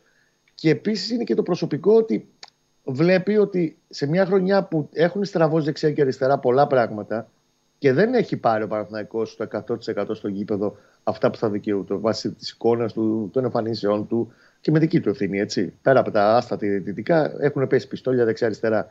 Αλλά ε, και με δική του ευθύνη του οργανισμού του ποδοσφαιρικού του Παναθηναϊκού δεν έχει πάρει αυτό που θα έπρεπε να έχει πάρει. Είναι μια νίκη σημαντική κλειδί για τη συνέχεια. Και γι' αυτό και πιστεύω ότι ξέσπασε στο τέλος και καλούσε και τον κόσμο, έκανε χειρονομίες προς τον κόσμο να ξεσηκωθεί στα τελευταία λεπτά. Έχουμε... Αν ο Παναθηναϊκός καταφέρει στους Ζωσιμάδες. Να... Έχουμε δύο λεπτά. Το Παναθηναϊκός Ζωσιμάδες είναι την Κυριακή. Να πούμε δύο πράγματα για το παιχνίδι της Πέμπτης, μην φάμε μαύρο. Κάτσε να σου ολοκληρώσω. Δεν θα φάμε μαύρο. Όχι, δεν θα φάμε μαύρο. Να ολοκληρώσω και θα σου πω απλά ότι αν Όχι. κερδίσει εκεί πλέον πιστεύω ότι θα πρέπει να έρθουν τα πάνω κάτω για να μην πάρει θέση ευρωπαϊκού εισιτηρίου και μέσω του δρόμου του πρωταθλήματος πριν πάμε μετά στα του κυπέλου και την 21η Μαου, αφού περάσει τη Λαμία, του Αγίου Κωνσταντίνου, μεγάλη χάρη του. Σταμάτα να, να χαρούμε μετά από χρόνια. κάθε φορά που μιλάς για το τελικό. Περίμενε. Για τον λοιπόν, Άγιο ο... Κωνσταντίνο λέω. Ε, ο Λουτσέσκου έδειξε χθες μερικά πράγματα για τα πλάνα του. Ξεκούρασε εντελώς τον Ντάγκλα Αγκούστο. Κατά την άποψή μου, το είπα και εξ αρχής ότι του κόστησε η επιλογή του αυτή ξεκούρασε το Λίρατζι, περιμένει τον Γκρέσπο που αν είναι στο 100% της ετοιμότητας μπήκε στις προπονήσεις την προηγούμενη εβδομάδα θα είναι και ο παίκτης που θα ξεκινήσει βασικός δίπλα στον ε, Σε διαφορετική περίπτωση η μοναδική εναλλακτική του είναι ο Μιχάη. Ακόμη και αν τελείωσε καθαρίσει με τον ε, κορονοϊό ο Μίτριτσα θα είναι νομίζω εναλλακτική λύση από τον ε, Πάγκο. Ο Πάοκ θα ολοκληρώσει τη Θεσσαλονίκη την προετοιμασία του όπως κάνει στα τελευταία παιχνίδια. Δεν θα προπονηθεί την προηγούμενη του παιχνιδιού στο Velodrome. Θα πάει κατευθείαν την Τετάρτη στο ξενοδοχείο την Πέμπτη για το, για το παιχνίδι. Εδώ θα γίνουν όλα και συνεντεύξεις τύπου και προπονήσεις. Ένα ζήτημα που έχει προκύψει και δημιουργεί έτσι προβληματισμό κυρίως σε αυτούς που θέλουν να κάνουν το ταξίδι για την ε, Μασαλία αεροπορικός είναι το ζήτημα της απεργίας ΓΕΣΕ την ε, Τετάρτη 6 του μήνα στην οποία συμμετέχουν και οι ελεγκτές αέρας κυκλοφορίας, καταλαβαίνεις ότι υπάρχει μεγάλο άγχος για αυτούς που έχουν εξασφαλίσει εισιτήριο πρώτα απ' όλα, γιατί δεν ήταν και πάρα πολλά τα 3.000 τόσα εισιτήρια που είχε ο Πάουξ στη διάθεσή του να διαθέσει. Έχουν κλείσει αεροπορικά, έχουν κλείσει και ξενοδοχεία και τώρα κρέμονται όλα στο πώς θα λειτουργήσουν οι εταιρείες την Παρασκευή, ενώ, την ε, Τετάρτη, συγγνώμη, 6 του μήνα, εν ώψη της απεργίας αυτής στην οποία θα συμμετέχουν και οι ελεκτές εναέρειε κυκλοφορίας. Αυτά είχα να πω. Η Δάλο Σάβα μου ξεκινάει από τώρα. Το ταξίδι, Eurotour, κάποιοι, αυτοκίνητο μέσα. και από αύριο. Ε, καλά κάνουν οι άνθρωποι, τι να κάνουν. Ναι. Αυτά είχα να πω. Την αγάπη μου και τα σέβη μου. Καλή συνέχεια. Δεν υπάρχουν ούτε καλές συνέχειες ούτε τίποτα. Εδώ υπάρχουν νόμοι, υπάρχουν κανόνες. Ε, συγχαρητήρια απ' έξω στα παιδιά. Όταν κάνουν, κάνουν. Όταν δεν κάνουν, ε, ε, τους τα λέω. Μπράβο, δεν χάρισαν ούτε δευτερόλεπτο. Ε, και έπρεπε να είμαστε και λίγο πιο τυχεροί να μην έχει προλάβει να ολοκληρώσει. Θα ήταν ακόμη πιο απολαυστικό. Καλά το πήγε ο Γουλής, καλά το πήγε ο Γουλής να τον σκεπάσει, να του φάει το χρόνο, να μην προλάβει να πει τίποτα. Ε, Λοιπόν, μπράβο πάντως μάγκες, είστε μάγκες. Έτσι, όταν λέμε τέτοιο, υπάρχουν κανόνες. Νόμοι. Εδώ δεν υπάρχει σε αυτή, εδώ στην εκπομπή αυτή. Λοιπόν, Α1 γυναικών. Ακούσατε και τον Παναθηναϊκό, ακούσατε και τον Μπάουκ. Έχω αύριο να συζητήσω πράγματα με τον Κοστάρα. Ε, θα σας βάλω και εσάς αύριο στο παιχνίδι για τον Παναθηναϊκό. Θέλω και εγώ να πούμε κάποια πράγματα διαφορετικά για τον, και για τον Γιωβάνοβιτς και για το πώς, ε, πώς θα διαχειριστεί κάποια πράγματα η ομάδα από εδώ και πέρα. Τώρα που είναι και λίγο πιο ζόρικα, βαθμολογικά, καλά πιο ζόρικα. Λοιπόν, Α1 γυναικών, ε, μία αγωνιστική και κλεισμένο των θηρών όπως μου γράφουν τα παιδιά. Έφαγε ο Παναθηναϊκός, τιμωρήθηκε για όσα έγιναν στο παιχνίδι με τον Ολυμπιακό στον ε, τάφο του Ινδού. Λοιπόν, ε, εμείς ε, συνεχίζουμε και προχωράμε. Ε, Juventus Inter 0-1 ε, με Τσαλχάνογλου, με πέναλτι. Πήρε το μάτς ε, η Ίντερ και συνεχίζεται αυτή η μάχη εκεί για το πρωτάθλημα. Σήμερα επαναλαμβάνω παίζει η Μίλαν ε, με την Μπολόνια στο Σαν Σύρο. Λοιπόν, έχω κάμποσες μέρες να τον δω. Για πάμε, βέβαια πάμε. Γιατί πάλι θα ρίξει, θα ρίξει πολύ και γκρινιά. Ε, και δίκιο θα έχει. Για πάμε.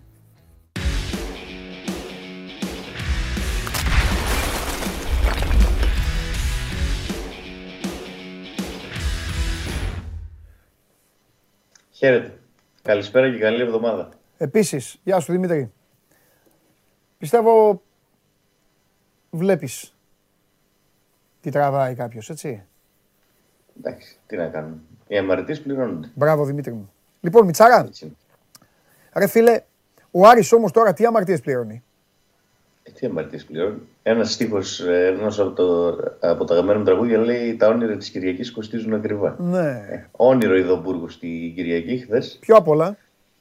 Ξεκίνησε με τριάδα πίσω, mm. επανέφερε τον Πεναλουάν στο αρχικό σχήμα μετά από 10 μήνες. Ε, ε, ξεκίνησε τον Εμπακατά δεξιά, άφησε το Σούγκριν στον πάγκο. Ο Άρης πέταξε 55 λεπτά. Ε, δηλαδή, αν έλεγες το γκολ του Παζιάννη, τον κύριο Μεταξά, αν μέχρι το 55 ήθελε να πάει έτσι στο μάτς, το αγόραζε κιόλας. Ναι. Ο Άρης έχει επιθετικό πρόβλημα και ξεκίνησε χθες με πέντε αμυντικούς. Ε, μάλλον δεν βοήθησε. Εγκλωβίστηκε ο Άρης. Φάνηκε ότι χάθηκε στη μετάφραση στο γήπεδο χθες. Ναι. Ε, και δεν έβγαλε ουσιαστικά τίποτα στο χορτάρι μέχρι το 50-55 λεπτό. Μετά πίεσε λίγο, είχε και ένα δοκάρι, αλλά τίποτα το σπουδαίο. Ναι. Και χθες δεν μπορούμε να πούμε ότι το πρόβλημά του ήταν κόντρα σε κλειστή άμυνα, γιατί χθες επέλεξε να μην παίξει όπως παίζει ε, από την αρχή της σεζόν. Σε ένα πολύ κρίσιμο μάτς ε, επέλεξε να κάνει αυτή τη ριζική αλλαγή ο προπονητής του Άρη και προφανώς δεν του βγήκε και τον βαραίνει και η ευθύνη της ε, χθεσινής αποτυχίας του Άρη να κερδίσει τον Παζιάννηνα γιατί δεν ήταν καθόλου απλό αυτό που έκανε. Μπορεί να το δοκίμαζε αρκετό καιρό το 3-5-2 στις προπονήσεις αλλά ε, είδαμε ότι η ομάδα δεν ήταν έτοιμη να το παίξει αυτό. Ναι. Και σε ένα μάτι κόντρα σε μια τόσο σφιχτή ομάδα δεν βοήθησε. Δηλαδή είδαμε τον τεμπούτο του Εμπακατά στο δεξιό άκρο της άμυνας, μεταγραφής ε, του, από το Γενάρη που ήρθε ε, στο, στον Άριο Γάλλος.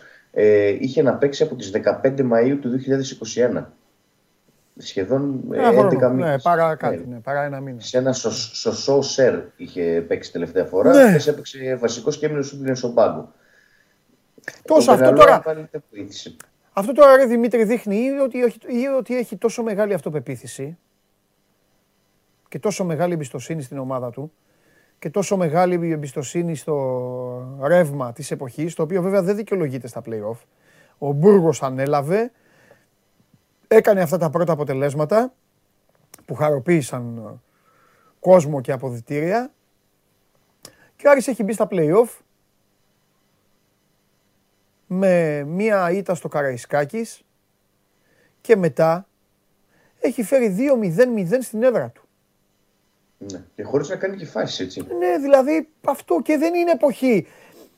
Δεν θα το πω μαγκές, αλλά δεν είναι εποχή ρε παιδί μου για πειράματα. Δεν είναι φιλικό. Παίρνει τους βαθμούς πίσω. Προετοιμασίες ήταν χθες αυτό. Ε; Σαν φιλικό προετοιμασίες φάνηκε χθες. Θα έκανε τριπλή αλλαγή στο ημίχρονο ο Μπουργκο μετά. Δηλαδή δοκίμασε το 3-5-2, μετά έκανε τριπλή αλλαγή στο ε. ημίχρονο. Ε, Χθες κοιτιόμαστε μεταξύ μας ε, όσο είμαστε στο γήπεδο και ήταν πολύ περίεργη η εικόνα ε, της ομάδας. παιδί μου, γιατί και ο, ο Πας, ναι, ο Πας, όπως είπες, είναι μια σφιχτή ομάδα. Δηλαδή, ε, έχεις δει τα αποτελέσματά του και όλη τη χρονιά. Βλέπεις, ε, ευθύνουν αίμα όλοι. Ναι, ναι. Στα play-off ο Πας έφαγε ένα γκολ στο 93 στην Τούμπα. Δεν έχει χάσει από άλλον. Και δηλαδή. Ε,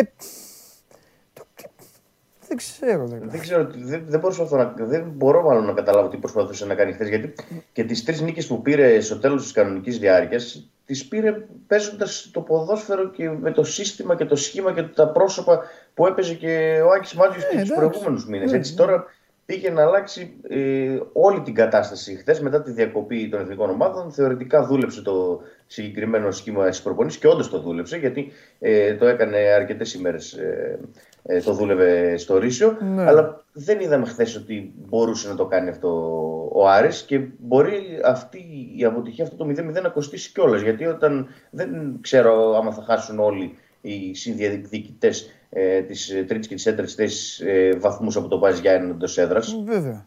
Ε, και μπορεί ε, να, να κοστίσει αυτό το ναι. 0-0. Ε, υπήρχε γκρίνια προφανώς ε, και για την εμφάνιση, γιατί ήταν μια πολύ καλή μέρα χθες. Ε, είχε και κόσμο το γήπεδο, είχε ε, αρκετά καλό καιρό. Περίμενε να δουν κάτι καλύτερο οι άνθρωποι του Άρη. Δεν το είδανε. Ναι. Ε, και τώρα πηγαίνει ουσιαστικά ενώ ήταν σε πολύ καλή κατάσταση ο Άρης μπαίνοντας σε play-off και το πολλοί το θεωρούσαν και φαβορή για να μπει στην τετράδα. Είναι αυτή τη στιγμή πέμπτος μετά, μετά από τρεις αγωνιστικές. Άμα τελείωνε τώρα δηλαδή, θα ήταν εκτός ναι. ε, Ευρώπης. Και έχει δύο πολύ πολύ δύσκολα μάτια τώρα. Αρχίζει γενομένης από την Κυριακή που πάει στο ΑΚΑ να παίξει με την ΑΕΚ. Ναι. Και έχει πολύ μεγάλο ενδιαφέρον να δούμε αυτή την εβδομάδα. Και έχω και εγώ αγωνία να δω τι θα κάνεις στι προπονήσεις. Θα προσπαθήσεις να κρατήσεις αυτό το 3-5-2 που είδε ότι δεν λειτουργήσε. Θα, θα αλλάξει πάλι, θα γυρίσει ε, στο, στο παλιό σύστημα. Και δεν ξέρω τι ναι. θα κάνει πραγματικά. Ναι, ναι, ναι, ναι, ναι, ναι. ναι. Έμπλεξε, φίλε. Έμπλεξε. Έμπλεξε γιατί και η ΑΕΚ τα έχει σημαδέψει αυτά τα παιχνίδια και τα δύο. Σαν τελικούς δεν έχει η ΑΕΚ κάτι άλλο να ζητήσει ναι. φέτος. Να εξασφαλίσει μια θέση στην Ευρώπη για να έχει ψυχολογία και στι μεταγραφέ και στο νέο της γήπεδο. Και τώρα ο Άρης έμπλεξε στα καλά του καθουμένου. Γιατί, τα έλεγες κι εσύ, έγινε η κλήρωση στο πρόγραμμα και σου έρχεται το χειρότερο δυνατό που είναι ο Ολυμπιακός του Καραϊσκάκης. Καπάκι μετά από το, από το παιχνίδι των δύο ομάδων στο Βικελίδης. Ναι. Και πριν ο Ολυμπιακός αρχίσει να είναι πιο χαλαρός τέλος πάντων. Anyway, που λένε και στην επανομή. Και μετά έχεις μέσα στο Βικελίδης και τον Παναθηναϊκό και τα Γιάννηνα. Αν σου λέγα εγώ εκεί δύο βαθμούς από αυτά τα μάτς, θα σκόνω όρθιο. Θα λέγες τι δύο. Ξεκινάω από τέσσερις και μετά και βλέπω, το, και βλέπω το έξι. Αυτό θα έλεγε. Ναι, ναι. Έτσι είναι και όντως έμπλεξε.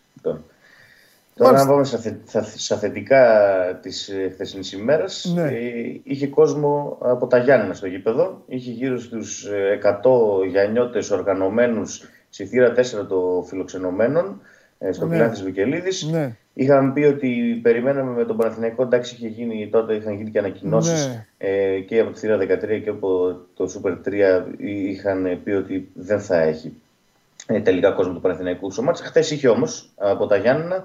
Ε, ωραία ήταν η ατμόσφαιρα. Ε, ήταν στο γήπεδο ε, και η μητέρα του Άλκη Καμπανού, του αδικοχαμένου 19χρονου και ο θείος του. Ε, πριν ξεκινήσει το παιχνίδι ε, με το ονομάστηκε η θύρα VIP σε Άλκης Καμπανός έγινε η παρουσίαση ήταν εκεί πέρα η, μητέρα και ο θείος. Καλά, αυτό δεν είναι Αυτή η φωτογραφία που έχουν βάλει. Αυτό είναι, ναι, αυτό ήθελα να πω. Αυτό είναι και το γκράφιτι. Όχι, εκεί θα κατέληγα. Ναι. Ε, πέρασαν και φυσικά και από το γκράφιτι το οποίο έγινε. Πού είναι αυτό, Δημήτρη; Είναι ακριβώς στο σημείο δολοφονίας του Άλκη. Είναι στο τείχο δημοτικού σχολείου. Είναι αυτό γιατί ακριβώς απέναντι από το σημείο δολοφονίας είναι δημοτικό σχολείο. Ωραία, είναι δημοτικό σχολείο. Είναι στο δρόμο αυτό. Ναι. Ε, δηλαδή από, από, αυτή τη λήψη ναι. τράβηξε τη φωτογραφία ακριβώς στο σημείο. Πολύ ωραία. Ε, ναι. Μακάρι να μην υπήρχε βέβαια, αλλά τέλος πάντων. Μακάρι να μην υπήρχε αυτό, λέγαμε και εμείς ε, ναι. χτε. Ναι. Τα εξφώνησε θύματα, πέτυχαν φόρο τιμής και οι ναι. φίλαθλοι του Παζιάννα που βρέθηκαν στο γήπεδο γενικότερα ήταν λίγο φορτισμένοι. Μα αυτό πώς έγινε. Πες μου, ξέρεις, είμαι, είμαι κουτσομπόλης σε αυτά. Πώς έγινε αυτό, με, ναι, συνεννοήθηκαν πάλι, πώς ήταν ενήμερη η αστυνομία, η ΠαΕ, πώς. Ε, ναι, ναι, ήταν ενήμερη ΠΑΕ, ήταν ενήμερη και αστυνομία. Μαζεύτηκαν ε, δύο ώρες περίπου πριν το μάτι έξω από το γήπεδο. Ναι. Ε, είχε φυσικά ε, κλούβες στο μάτι κτλ. Αλλά ήταν ήσυχα τα πράγματα, δεν είχαμε ναι. τίποτα. Ε, πέρασαν κανονικά μέσα, μετά ε, αποχώρησαν μετά από δύο ώρες, αφού έφυγαν όλοι οι φίλοι του Άρη, αποχώρησαν από το γήπεδο και οι φίλοι του Παζιάννα. Ναι. Όλα ήρεμα. Ε, τώρα δεν ξέρω αν θα μπορέσουμε να το δούμε αυτό σε άλλο μάτσε εντός έδρας, πούμε, με την ΑΕΚ, με τον ΠΑΟ. Καλά, με τον ΠΑΟ λίγο δύσκολο, είναι η αλήθεια. Ε, σε άλλα μάτσε δεν ξέρω αν θα το δούμε, αλλά χθες ήταν ένα ωραίο βήμα και αυτό προς τη σωστή ε, κατεύθυνση. Μάλιστα. Τώρα ο Άρης έχει να παίξει το Βικελίδης με ΑΕΚ ΠΑΟΚ Ολυμπιακό. Ναι. Έτσι δεν είναι; Παίζει τώρα με την ΑΕΚ και μετά έχει Άρης Πάουξ η πέμπτη αγωνιστική των play-off. Κλείνει το πρώτο γύρο των play-off εντός έδρας με τον τέλος της πόλης. Μάλιστα. Για να δούμε. Για να δούμε. Υπάρχει δρόμος ακόμα. Έχει δρόμο. Ναι. Υπάρχει και για τον Άρη. Απλά έχασε. Έχασε και έδαφος και ψυχολογία. Και έδαφος και ψυχολογία έχασε περισσότερο Ναι, ναι. γιατί Αυτό, αυτό. πέσει ήταν άσχημη εικόνα. Θα δούμε, θα δούμε. Είναι, είναι σημαντικό μάτς το Κυριακάτικο. Δημήτρη, φιλιά, τα λέμε. Καλή συνέχεια. Γεια σου, ρε Δημήτρη. Λοιπόν, α, αυτά για τον, α, για τον Άρη. Όταν θες να, να λες ότι χτυπάς πράγματα και όταν θες να, να μεταφέρεις και να συνεχίζεις τον ενθουσιασμό σου σε όλο τον κόσμο, είτε είναι στην Κρήτη, είτε στη Ρόδο, είτε στην Καβάλα που είναι ο φίλος μου ο Στράτος και μας βλέπει, πρέπει να έχεις και μια σταθερότητα κυρίως σε αυτά τα μάτς. Δεν την είχε. Δεν ήταν εικόνα αυτή. Τα ακούσατε και το Δημήτρη. Πειράματα τα οποία, τα οποία δεν είχαν καμία σχέση με την ποδοσφαιρική πραγματικότητα. Και τον Μπούργος τον είχα για μάγκα εγώ, ότι να βρήκε, ε, γιατί ο Άρης δεν ήταν κακός. Α, Απλά ο Άρης είχε άλλα θέματα. Πήγε ο Μπούργος, αυτά που έκανε ο Μάτζιος έκανε, ξεκίνησε η ομάδα, τους άλλαξε και την ψυχολογία λίγο, τους πήγε λίγο πιο στην ένταση. Ήταν και ορισμένοι που είχαν θέματα με τον Μάτζιο, πήραν τις νίκες. Τώρα ξαφνικά έφτιαξε ο Μελέτα. Η ομελέτα την έφαγαν ε, οι φίλοι μας από τα Γιάννενα την ομελέτα. Πάμε στοίχημα.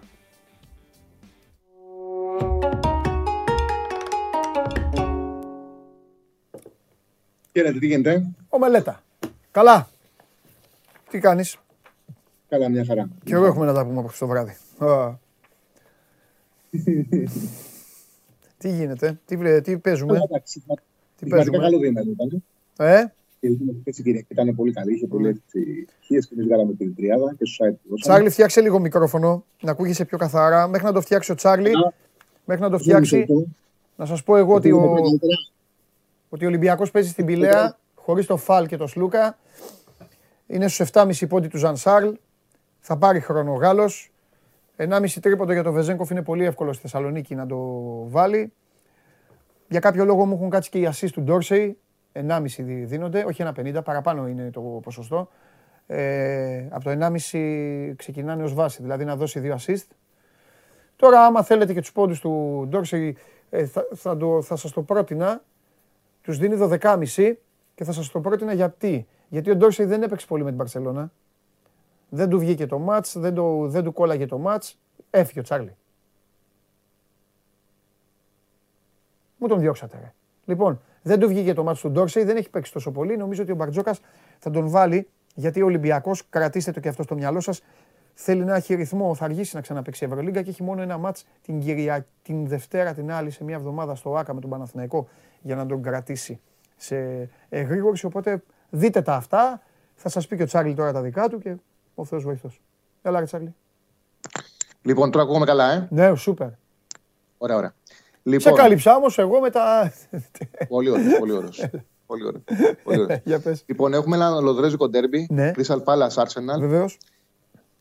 Εντάξει, πάρα πολλοί θα πάνε κατευθείαν ε, στο διπλό στη φόρμα της Arsenal. Και εγώ εκεί Για κάτι μένα το όμω. παιχνίδι- Ναι, για πες. Ναι, για μένα το παιχνίδι έχει πολύ μεγάλη δυσκολία. Συμφωνώ μαζί. Και εγώ θα πάω με την Crystal Palace σε διπλή ευκαιρία όσο εκεί. Α, Crystal Palace έχει χάσει μόνο ένα τα τελευταία 7 παιχνίδια. Ε.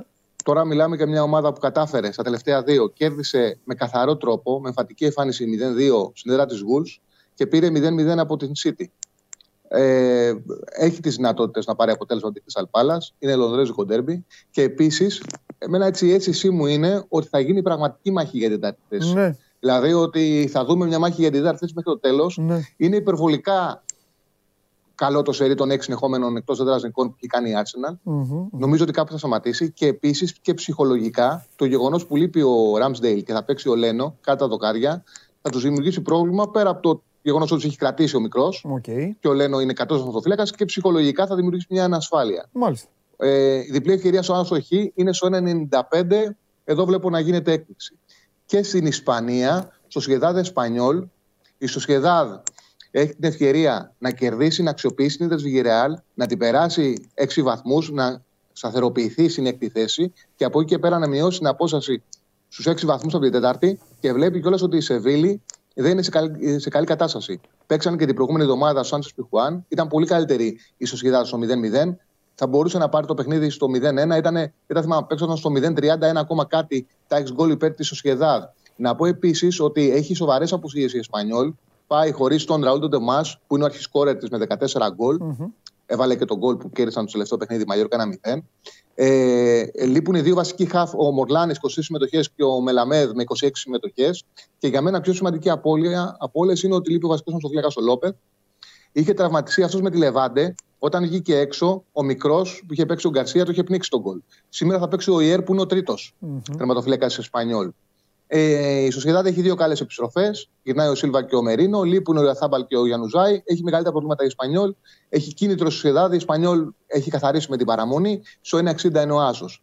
Αυτό είναι το παρολί για σήμερα. 1,60 ο Άσος τη Σοσιαδάδη με την Ισπανιόλ. Στο 1,90-1,95 το Άσο έχει Δέλτα Crystal Palace Arsenal. Ε, έχει δύο μάτς στην Ιταλία. Βερόνα Τζένοα, οριακά καλύτερη ομάδα είναι η Βερόνα. Τζένοα έχει το κίνητρο, οπότε το αφήνω. Και στο Μίλαν Μπολόνια ε, το γεγονός ότι και οι δύο ομάδες έχουν καιρό να φέρουν over, αν το επέλεγα θα πήγαινα σε over 2,5. Γιατί και οι δύο ομάδες συνήθως φέρνουν over και στο τελευταίο διάστημα πάνε χαμηλά τα παιχνίδια τους. Θα αγχωθεί κιόλας η Μίλαν από το περσινό διπλό της Σίντερ. Οπότε δεν νομίζω ότι έχουν και αξία οι μικρές τιμές ε, στον άσο της Μίλαν. Αν κάποιος θέλει να ψάξει, είναι καλά πληρωμένο το Φοβάσαι την Κελάρη; Φοβάσαι την Κελά; Δεν το αποκλείω. Εκεί δεν συμβαίνει. Εγώ πιστεύω ότι η καλύτερη ομάδα στην Ιταλία είναι η Ιντερ και από τη στιγμή που κέρδισε χτες θα πιεστεί η Μίλαν. Θα δούμε τι θα γίνει. Δηλαδή, εγώ νομίζω, έτσι η αίσθησή μου είναι ότι θα κάνει ένα λάθος η Μίλαν. Τώρα θα γίνει, τώρα θα γίνει λίγο αργότερα, θα δούμε. Μάλιστα, OK, okay, για να δούμε. Δηλαδή, αν τώρα πρότεινες αυτά τα ψιλολόγια, ε, τα γενικά που βάζουν οι εταιρείες, θα πρότεινες να παίξουν πρωτάθλημα Ίντερ. Πρωτάθλημα Ίντερ. Ναι, ήταν την προηγούμενη εβδομάδα σε μακροχρόνιο. Ναι, πρώτη ναι, δεύτερη Ίντερ στο 1,75. Πολύ μεγάλη απόδοση και το έχω βάλει σε ένα μακροχρόνιο. Ε, τώρα, ναι, νο, εγώ πιστεύω ότι αξίζει τον κόπο. Ειδικά από τη στιγμή που πέρασε από τη Juventus. Γιατί εκεί έλεγες, ήταν η ίντερ έξι πόντους πίσω, αλλά έχει τον αγώνα με την Πολώνια που το χρωστάει, δηλαδή να πάει στους τρεις. Ναι. Και παίζει με τη Juventus. Έπρεπε δηλαδή να περάσει από τη Juventus. Από τη στιγμή που πέρασε, ε, νομίζω ότι δημιουργείται μεγάλη πίεση στη Μίλαν ναι. και δυναμική συνέντερ. Θα δούμε, θα γίνει μάχη πάντως στην Ιταλία. Μάλιστα. Τέλεια. Ωραία. Φιλιά πολλά Τσάρλι μου τα λέμε. Γεια σου Παντελή μου. Γεια σου Τσάρλι. Φιλιά. Εδώ είμαστε, συνεχίζουμε πάντα με τους φίλους μας. Πώς πάει το, το, το, το ημετικό πόλ που βάλατε για τους Lakers; 41 32,6% ε, τα ρίχνετε με τον Λεμπρόν. Μπράβο, 32,6% με τη διαιτησία, μπράβο σας και 26,8% με τον προπονητή. Η διαιτησία, η μας έχει κάψει. Εδώ είμαστε η παρέα. Ρε, θα εξηγήσω κάτι στο φίλο μου τον Τζερόνιμο. Εδώ ήταν μιλα, ε, ε, ε, ο Χαλιάπας, λέει ο Θάνος. Ο Θάνος, Θάνος λέγεται, Τζερόνιμο. Ινδιάνος είναι. Λοιπόν. Λέει ο Θάνος, ε, κανένας Σαριανός λέει το βλέπει και αυτά. Πρώτα απ' όλα Θάνο μου μην έχεις άγχος. Μην έχεις άγχος. Θα σου πω γιατί. Εξήγησε ο άνθρωπος απορία έκανε. Πρώτα απ' όλα Θάνο μου, βλέπουν χιλιάδες άνθρωποι την εκπομπή και όπως έχεις καταλάβει, στην αρχή έρχονται κάποιες πάρα πολλές καλημέρες και μετά οι άνθρωποι κάθονται και απολαμβάνουν αυτό το τηλεοπτικό podcast. Λίγοι μένετε μετά που γράφετε. Καμιά δεκαπενταριά που τσακώνεστε. Λέει για δολοφονίες ο καταστροφέας και εσεί γράφετε για, για πέναλτι. Όλα αυτά. Όμως θα σε απαλλάξω για άλλη μια φορά από το άγχος. Δεν έχει σημασία τι ομάδα είναι αυτός που βλέπει. Σημασία έχει να περνάει καλά αυτός που είναι μπροστά σου. Οπότε μη σε νοιάζει πώς είναι μία ομάδα ή πώς είναι άλλη. Να σε νοιάζει να περνάω εγώ καλά. Εντάξει, Θανάρα μου. Θανασάρα μου. Πάμε βίντεο. Σας αρέσει να καρφώνετε ή να βάζετε γκολ με εκτέλεση φάουλ; Είστε από αυτούς που ο κρυφός τους καημός είναι να παίρνουν συνεντεύξεις ή απλά θέλετε να διασκεδάζετε με τις ομάδες και να πανηγυρίζετε μαζί τους από την εξέδρα; Σε όποια κατηγορία και να νίκετε, είστε οι άνθρωποι μας και είμαστε οι δικοί σας άνθρωποι. Βάλτε φαντασία, κέφι και λίγο χρόνο. Φτιάξτε ένα βίντεο και στείλτε το σε αυτή τη διεύθυνση. Θα το περιποιηθούμε. Θα το εκτιμήσουμε, θα το απολαύσουμε. Θα το εμφανίσουμε και ποιος ξέρει. μπορεί στο τέλος να είναι το δικό σας βίντεο που θα πάρει ένα μεγάλο δώρο. Γιατί το show must go on ξέρει να εκτιμά αυτούς που παίζουν καλή μπάλα. Πάνω απ' όλα όμως το show must go on και ο, και ο παρουσιαστής του ζουν για μοναδικές στιγμές που χαρίζει το ελληνικό ποδόσφαιρο ή που το χαρίζετε εσείς. Α, πριν από αυτό δείξτε τη φωτογραφία του παιδιού που κέρδισε την μπάλα. Πώς το είπαμε το παιδί που του πήγε ο Γιάννης την μπάλα; Κώστα, Φρίξο, Θανάση, Αποστόλη, Ευάγγελος. Ευάγγελος ή Άγγελος. Άρα Γιώργο, έχεις μια σχέση με το μικρόφωνο η φωνή σου. Ευάγγελος. Και τον Ευάγγελο με την μπάλα. Πρώτα απ' όλα γιατί τον βγάλατε φωτογραφία τον Ευάγγελο. Δεν έχετε, εγώ θα σας τα μάθω όλα. Γιατί δεν τον βάλατε να κάνει γκελάκια. Βίντεο, τραβήξτε τον βίντεο. Να δούμε. Την τζανάει, την έχει, μπορεί να την κάνει. Αλλιώς να την παίρνατε πίσω την μπάλα. Την κρατάει έτσι, έτοιμος να την πάει στο τμήμα είναι. Λοιπόν, έγιναν... Έγινε ένα παιχνίδι στο νομό Κιλκής. Μία αδιάφορη ομάδα έπαιζε με μία ομάδα η οποία χρειαζόταν να κερδίσει για να σωθεί.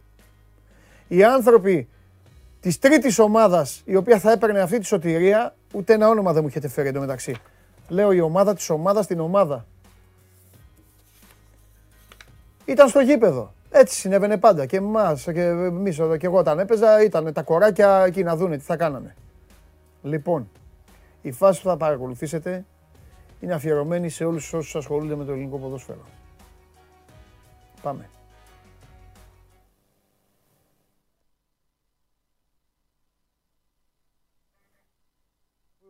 Λοιπόν, πάει να σουτάρει ένας, δεν μπορεί να σουτάρει.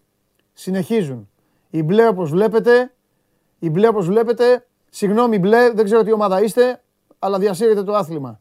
Μπαίνει ο κίτρινος μέσα, πάνω εκεί, τερματοφύλακας, τερματοφύλακας του κάνει βάλτο, πουθενά η μπάλα. Κόρνερ η μπάλα. Εδώ κοιτάξτε τώρα. Το γίγαντα κοιτάξτε. Καίγεται αυτή η ομάδα του εντωμεταξύ καίγεται να βάλει γκολ. Εδώ στο δικό του ρυθμό. Προσέξτε εδώ κόρνερ. Εγώ αν είχα κάνει τέτοιο κόρνερ θα φεύγα. Κοίτα εδώ. Εδώ τάκ. Φοβερό κόρνερ κατευθείαν. Σου λένε μπλε τι θα κάνουμε για να το φάμε; Εδώ δείτε εδώ, δείτε εδώ. Παπ. Της δίνουν μια της μπάλας. Τσουλάγει μπάλα εντωμεταξύ. Ο διαιτητής τίποτα. Ξανά η κίτρινη. Εδώ, εδώ κοιτάξτε τα κίνητη όλοι. Παπ. Αυτό είναι το ελληνικό ποδόσφαιρο σε όλο το μεγαλείο. Πώς λεγόταν η ομάδα η χαντακωμένη, η ομάδα που χαντακώθηκε, που έβαλε αυτό το, που έβαλε αυτό, το, αυτό το βιντεάκι, η χαντακωμένη ομάδα, ποια είναι; Να τους, να... Ποντιακός Νέας Σάντας, η ομάδα που χαντακώθηκε. Κουράγιο ρε παιδιά, κουράγιο. Δεν μπορώ να σας πω τίποτα άλλο. Το παιχνίδι που είδαμε ήταν Αστέρας Μεγάλης Βρύσης Ηρακλής Αργυρούπολης. Πιστεύω ότι είναι περήφανοι τώρα εκεί για το ποδόσφαιρό τους όλοι αυτοί. Τι περιμένατε; Εδώ δεν χαρίζομαι στο Σαλάχ στον Κριστιανό Ρονάλντο. Δεν θα λέγαμε γι' αυτό; Έχετε την ατυχία να πέφτουν πάνω μας κάποια πράγματα. Κανονικά βέβαια, αυτό είναι και το ελληνικό ποδόσφαιρο. Το έγινε να το σοβαρέψω και λίγο. Το έγινε να το σοβαρέψω. Εντάξει, πήγαν εκείνη η κακομοιριά του ελληνικού ποδοσφαίρου. Τα παιδιά αυτά δεν θα παίζανε, δηλαδή, πού να σας πω τώρα, Αθηναϊκό πρωτάθλημα, Πυραϊκό πρωτάθλημα δεν θα παίζανε ούτε απ' έξω. Ούτε απ' έξω. Παίζουν εκεί πέρα τώρα, είναι στο Κυλική και παίζουν μπάλα. Okay. Ρέπο. Ρέπο να σε ρωτήσω κάτι όμως τώρα, για να το σοβαρέψουμε. Αυτό είναι το ποδόσφαιρο το ελληνικό τώρα. Αυτές είναι οι ενώσεις σου. Ασχολείσαι με τις ενώσεις σου. Τώρα υπάρχει μια ένωση Κυλικής στην οποία έχει γίνει αυτό το πράγμα και θα γίνουν μετά εκλογές και βγαίνουν εκεί. Και όλοι αυτοί μιλάνε για το ποδόσφαιρο το ελληνικό. Και θέλουν οι άλλοι λένε να βρούμε ταλέντα. Και έρχεται εδώ Σιριώδη και λέει δεν έχουμε επιθετικό. Πού επιθετικό. Ο άλλος δεν μπορεί να κάνει κόρνερ. Άστο όμως, τέλος πάντων. Αυτός δεν μπορεί. Τον βάλανε εκεί για να δεν συμπληρώνανε. Άρα πάτε καλά. Τι είναι αυτό τώρα; Θα μου πείτε τι κάθεσαι και ασχολείσαι ρε Παντελή, πες τώρα για την ΑΕΚ, ε. Πες για τον Λαραμπή. Αυτά να ασχολούμαστε. Εντάξει, όπως, όπως, όπως το βλέπει ο καθένας. Επειδή εγώ δεν το βλέπω έτσι, αυτό έχω να πω. Τώρα συγχαρητήρια. Αλλά εγώ θα σας τα δείχνω αυτά, γιατί απαιτώ όσο θα κάνουμε παρέα, πέρα από την πλάκα και το χαβαλέ και τα σακωμού σας και τα υπόλοιπα και τις διαφωνίες σας, να κερδίζουμε και κάτι, να προβληματιζόμαστε. Αυτό το ποδόσφαιρο αυτό είναι. Θα σας ξαναβάλω τη φάση να την ξαναδείτε. Πηγαίνετε πίσω. Γύριστε πίσω το βελάκι. Οι μπλε ακίνητοι κώνοι για να βάλουν γκολ οι κίτρινοι. Οι κίτρινοι δεν μπορούσαν να βάλουν γκολ. Και μια άλλη ομάδα έπεσε. Που μπορεί και αυτή να έχει κάνει αυτά. Έτσι δεν ξέρω γιατί τώρα μπορεί να πούνε αυτοί οι δύο. Ναι, αλλά οι άλλοι που να ξέρεις τι έχουν κάνει. OK. Okay. Μπορεί να μην έχουν κάνει και τίποτα όμως τώρα αυτοί. Και να υποβιβάστηκαν έτσι. Επειδή έγινε. Έλα ρε φίλε, άσε με να βάλω ένα γκολ. Και θα πω και αυτό. Ρε μπλε, θέλει και μαγκιά για να τρως γκολ. Ακόμη και έτσι, θέλει και τρόπο. Όχι να γίνεις ρεζίλη. Όμως πάνω απ' όλα, πάνω απ' όλα, η ουσία είναι μία. Ότι αυτό δεν είναι ποδοσφαίρο. Ενώσεις, ομοσπονδίες και αυτά. Οκ. Αυτά είχα να πω. Και τώρα καθίστε. Α, τα υπόλοιπα έχουν ΑΕΚ και Ολυμπιακό, ε. Έχω να πω πολλά εκεί. Με τους, ε, με τους φίλους μας. Σήμερα δεν θα μπείτε στη συζήτηση. Αύριο θα μπείτε, ξεχωριστά. Πριν όμως πάμε εκεί, έλα, φέρ' τον μέσα. Φέρ τον μέσα. Έχει διαλύσει τον πλανήτη όλο. Έχει διαλύσει. Καλή εβδομάδα.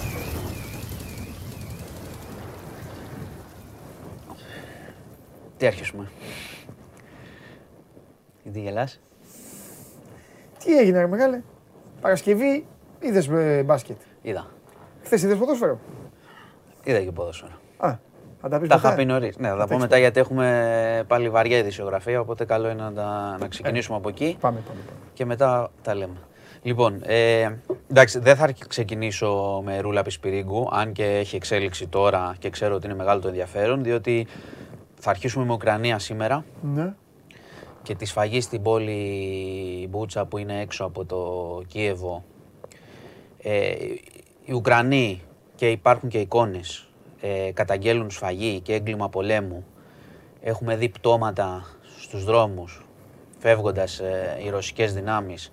Ε, έχουμε δει πολύ άγριες εικόνες, έχει δει και ο κόσμος, εντάξει δεν χρειάζεται να δείξουμε, ε, με ανθρώπους δεμένους πιστάγκωνα και σύμφωνα με τους Ουκρανούς έχουν δεχθεί σφαίρες στο κεφάλι, μιλάμε για εκτελέσεις ανθρώπων που απλά περπατούσαν. Αυτές είναι οι καταγγελίες των Ουκρανών και το λέω, Μάλιστα. και το λέω αυτό, ε, διότι προφανώς υπάρχουν ε, αντιδράσεις παγκοσμίως τώρα, μιλάνε για γενοκτονία, για έγκλημα πολέμου, συζητούν νέες κυρώσεις κατά των Ρώσων. Όμως η Ρωσία έχει βγει ε, και η Ζαχάροβα, έχει βγει και, το, και ο εκπρόσωπος του Κρεμλίνου και αρνούνται. Λένε ότι είναι σκηνοθετημένο. Ότι είναι πα- κατά παραγγελία των Ηνωμένων Πολιτειών οι εικόνες, ότι είναι προπαγάνδα, ότι δεν το έκαναν. Ε, όπως καταλαβαίνεις και όπως καταλαβαίνει και ο κόσμος και αξίζει να το πούμε αυτό, ε, σε κάθε, ό,τι έχει καταγγελθεί αυτή τη στιγμή η Ρωσία αντιδρά. Ό,τι φαίνεται ότι είναι ε, σφαγή ε, αμάχων, η Ρωσία αρνείται. Συνεχώς λέει για σκηνοθεσία. Ε, την, την πλήρη αλήθεια δεν, ε, δύσκολα θα τη μάθουμε ή τουλάχιστον θα την παραδεχθεί οποιαδήποτε πλευρά, αλλά πλέον έχουμε εικόνες, έχουμε βίντεο, ε, και πλέον αυτό που έχω να πω είναι ότι σε ένα πόλεμο, ο οποίος ξεκίνησε τριήμερος και είμαστε στις 40 μέρες, και το λέω για τη ρωσική πλευρά, ε, έτσι όπως το πάνε, θα είναι ο πρώτος πόλεμος ο οποίος δεν θα έχει κανένα νεκρό άμαχο, κανένα μη στρατηγικό στόχο να έχει χτυπηθεί. Ε, δηλαδή, α- αναφέρω γιατί πρέπει, οφείλω να αναφέρω τι λένε και οι δύο πλευρές κάθε φορά, αλλά τώρα μιλάμε για αγριότητες που προφανώς τις περιμέναμε, διότι η απόσυρση που λένε ότι αν η Ρωσία αποσυρθεί ή αναδιατάξει δυνάμεις, δεν σημαίνει ότι δεν θα γίνει αυτό. Ότι δεν θα έχουμε αμάχους. Και εφόσον ο πόλεμος έχει ξεφύγει από το χρονοδιάγραμμα, αν υπήρχε συγκεκριμένο των Ρώσων, ε, αυτό κάνει, αυτό γίνεται, αυτό κάνουν οι στρατιώτες όταν μπαίνουν σε χώρες κατακτητικά. Σκοτώνουν και σφάζουν και αυτό γίνεται. Τώρα υπάρχουν εικόνες, εγώ θα αναφέρω κάθε φορά τις πλευρές που τι λέει ο καθένας, γιατί έτσι πρέπει, Έτσι να είναι. ακούμε και τι λένε και οι άλλοι, γιατί βγάζουν επίσημες ανακοινώσεις. Έτσι είναι σωστό. Έχει βγει Υπουργός Εξωτερικών, το Κρεμλίνο καταγγέλει ότι αυτό είναι βίντεο. Έτσι είναι σωστό. Αλλά αυτή είναι και η πραγματικότητα του πολέμου και οι εικόνες. Μιλάμε για πάνω από 300, σύμφωνα με τους Ουκρανούς, πάνω από 300 νεκρούς και αν είχαμε αυτή την εικόνα σε αυτή την πόλη, φανταστείτε τι μπορεί να δούμε σε άλλες ε, πόλεις και τι θα μάθουμε μετά για αυτό που έχει συμβεί. Εγώ κρατάω τις διαψεύσεις των Ρώσων, αλλά η κοινή λογική λέει ότι σε ένα πόλεμο σκοτώνονται άμαχοι. Τώρα εδώ, εντάξει, οι Ρώσοι το παρουσιάζουν σαν να είναι συνάντηση για τσάι. Έχουν μπει σε μια χώρα και δεν σκοτώνεται κανένας άμαχος, δεν έχει βομβαρδιστεί κανένα με ευτήριο και όλα είναι προπαγάνδα. Δεν λέω ότι δεν έχει και προπαγάνδα ο πόλεμος. Έχει σίγουρα και θα έχει και από, από, τις, από όλες τις πλευρές. Αλλά μιλάμε για μια χώρα που κάνει κατακτητικό πόλεμο. Ναι. Άρα η χώρα που δέχεται τις επιθέσεις θα έχει θύματα. Αυτό είναι. Λοιπόν, θα δούμε πώς αυτό, πώς αυτές οι εικόνες, τι επίδραση θα έχουν ε, για νέες κυρώσεις ε, και για τη συζήτηση, γιατί υπάρχει και μια συζήτηση διαπραγματεύσεων, έτσι. Να δούμε που θα καταλήξει. Ε, προφανώς πρόκειται για έγκλημα πολέμου και προφανώς, για να το ξέρετε, επειδή γίνεται μεγάλη συζήτηση, ο Πούτιν, εγκληματές πολέμου, θα δικαστεί, όλοι αυτοί δικάζονται μόνο όταν είναι, αν χάσουν την εξουσία, ιστορικά. Όσο έχει την εξουσία, δεν υπάρχει κανένα έγκλημα πολέμου που να τον αγγίζει. Αυτή είναι η σκληρή πραγματικότητα της, του κόσμου της ισορροπίας δυνάμεων, ας πούμε, και των όπλων. Λοιπόν, αυτά από Ουκρανία. Ε, πολύ σκληρά. Ε, ε, ξεκινάμε από Ουκρανία γιατί αυτό είναι το θέμα, το μεγάλο θέμα της ημέρας, παρά το ότι στην Ελλάδα ξέρουμε πια με τι ασχολούμαστε, ξέρω εγώ, όλη την ώρα. Ε, να πω πριν, πάω στη, πριν πάω στη Μπισπυρίκου και κάτσε στην Πάτρα. Λίγο, κάτσε λίγο με την Ουκρανία να μην φύγουμε ακόμα. Αυτό το χθεσινό τι ήταν; Ε, για ποιο λες τώρα, απ' όλα; Τα είδα, σε, γιατί εντάξει χθες ήταν ποδοσφαιρική μέρα. Και ε, Ρώσοι και Ουκρανοί. Α, Τι γιατί, είχαμε, εντάξει, Euro κάνα- έγινε και με Έλληνες Εντάξει. μέσα. Κάνανε, ε, έγιναν εδώ Και έτρεχε, συγκεντρώσεις. και έτρεχε η αστυνομία πάλι. Ε. Υπάρχουν συγκεντρώσεις. Ναι, εντάξει. Έτρεχε γιατί έπρεπε να υπάρξει και διαχωρισμός. Οι καλά, Ρώσοι εννοείται. στη Συγκρού, Ουκρανοί στο Σύνταγμα, σημαίες. Εντάξει. Περίμενε. Οι Ρώσοι μαζεύτηκαν στο Φίξ Ναι. και πήγαν μέχρι την Ομόνια. Ναι. Και βίντεο είδα, και δηλαδή, υπήρχαν, αυτό ναι, το και λέω. υπήρχαν και οι Ουκρανοί. Εντάξει, ήταν κάτι, είναι κάτι αναμενόμενο. Έτσι. Υπάρχουν και, πώς το λένε, υπάρχουν διαρκώς και στην Ελλάδα ε, και όπως και συναυλία και συγκεντρώσεις και εκδηλώσεις. Άλλο αυτό, Προφανώς. Άλλο Αλλά αυτό. τώρα το Εγώ φιλορωσικό το τι να πηγαίνω σου πω. επειδή. Όχι, όχι, όχι, όχι. Αν Δεν το το πας εκεί. ούτε αυτό μου φαίνεται. Άλλο Εντάξει, λέω. έχει συμβεί πάρα πολλές το φορές να είναι παράλληλες- όμως η ίδια μέρα, ίδιο Ναι, ναι, ναι. τέτοιο. Ελοχεύει κίνδυνος γι' Ε, αυτό ναι, δεν ε, μπορώ δεν να- είναι πρώτη φορά που γίνεται Ναι. αυτό. Παράλληλες Α. συγκεντρώσεις διαφορετικών ή απολύτως αντιτιθέμενων να τα θυμόμαστε. Υπάρχουν πάρα πολλές φορές. Και η αστυνομία ορθώς χωρίζει. Άλλο εννοείται. Άλλο... Ορθώς χωρίζει. Μη, τι, μη σου κάνει εντύπωση, γίνεται χρόνια. Σε διάφορες περιπτώσεις. Εδώ μιλάμε για πόλεμο γίνει. και σε άλλες περιπτώσεις. Δεν μιλάμε για κόμματα ή δεν μιλάμε για. Δηλαδή δεν, Ε, έχουνε δεν γίνει- είχαν ε, βγει φιλοαμερικάνοι και ο κόσμος υπέρ της Σερβίας στους δρόμους; Έχουν γίνει αντίστοιχες Καταλαβαίνω. συγκεντρώσεις σε άλλες περιπτώσεις. Που η αστυνομία όφιλε να χωρίσει διότι θα μπορούσαν αν συναντηθούν να γίνει χαμός. Τέλος πάντων. Τέλος πάντων, εντάξει, δεν είχαμε ε, φοβερά έτσι, παρατράγουδα. Λοιπόν, Καλά, ε, δεν ήταν αφού και μένουμε πάρα στην πολύ Ουκρανία. κιόλας, και Ναι, είδε, ναι. και είδε. Αφού μένουμε στην Ουκρανία, να πούμε ότι άνοιξε η πλατφόρμα για τις επιχειρήσεις για να δηλώσουν τα αποθέματά τους, γιατί υπάρχει και αυτό και είναι σημαντικό. Ε, η, κυβέρνηση, Δουλειά; η κυβέρνηση εξακολουθεί, όχι εντάξει, τα αποθέματα σε ήλια, έλαιο, σε ζωοτροφές, σε λιπάσματα, Ναι, ναι. για να μην αρχίσει ο κόσμος να βλέπει μετά τίποτα Ναι. φοβερές τιμές που Αχα, βλέπει αχα. ήδη, αλλά μην μπούμε και στο, ξέρεις, στο, στο μαυραγορητισμό, για να το πω έτσι σκληρά. Η κυβέρνηση λέει ότι υπάρχει επάρκεια ε, και ότι έχει πάρει τα μέτρα της για να μην έχουμε πρόβλημα και τωρα και πιθανότατα το πρόβλημα σε επάρκεια ίσως το δούμε, Ναι. ε, ε, δεν το λέει η κυβέρνηση αυτό, η κυβέρνηση λέει ότι τα έχει πάρει όλα σωστά, αλλά το μεγάλο πρόβλημα θα είναι το φθινόπωρο. Ναι. Λοιπόν, να πάμε τώρα και στην Πάτρα. Ναι. Έτσι.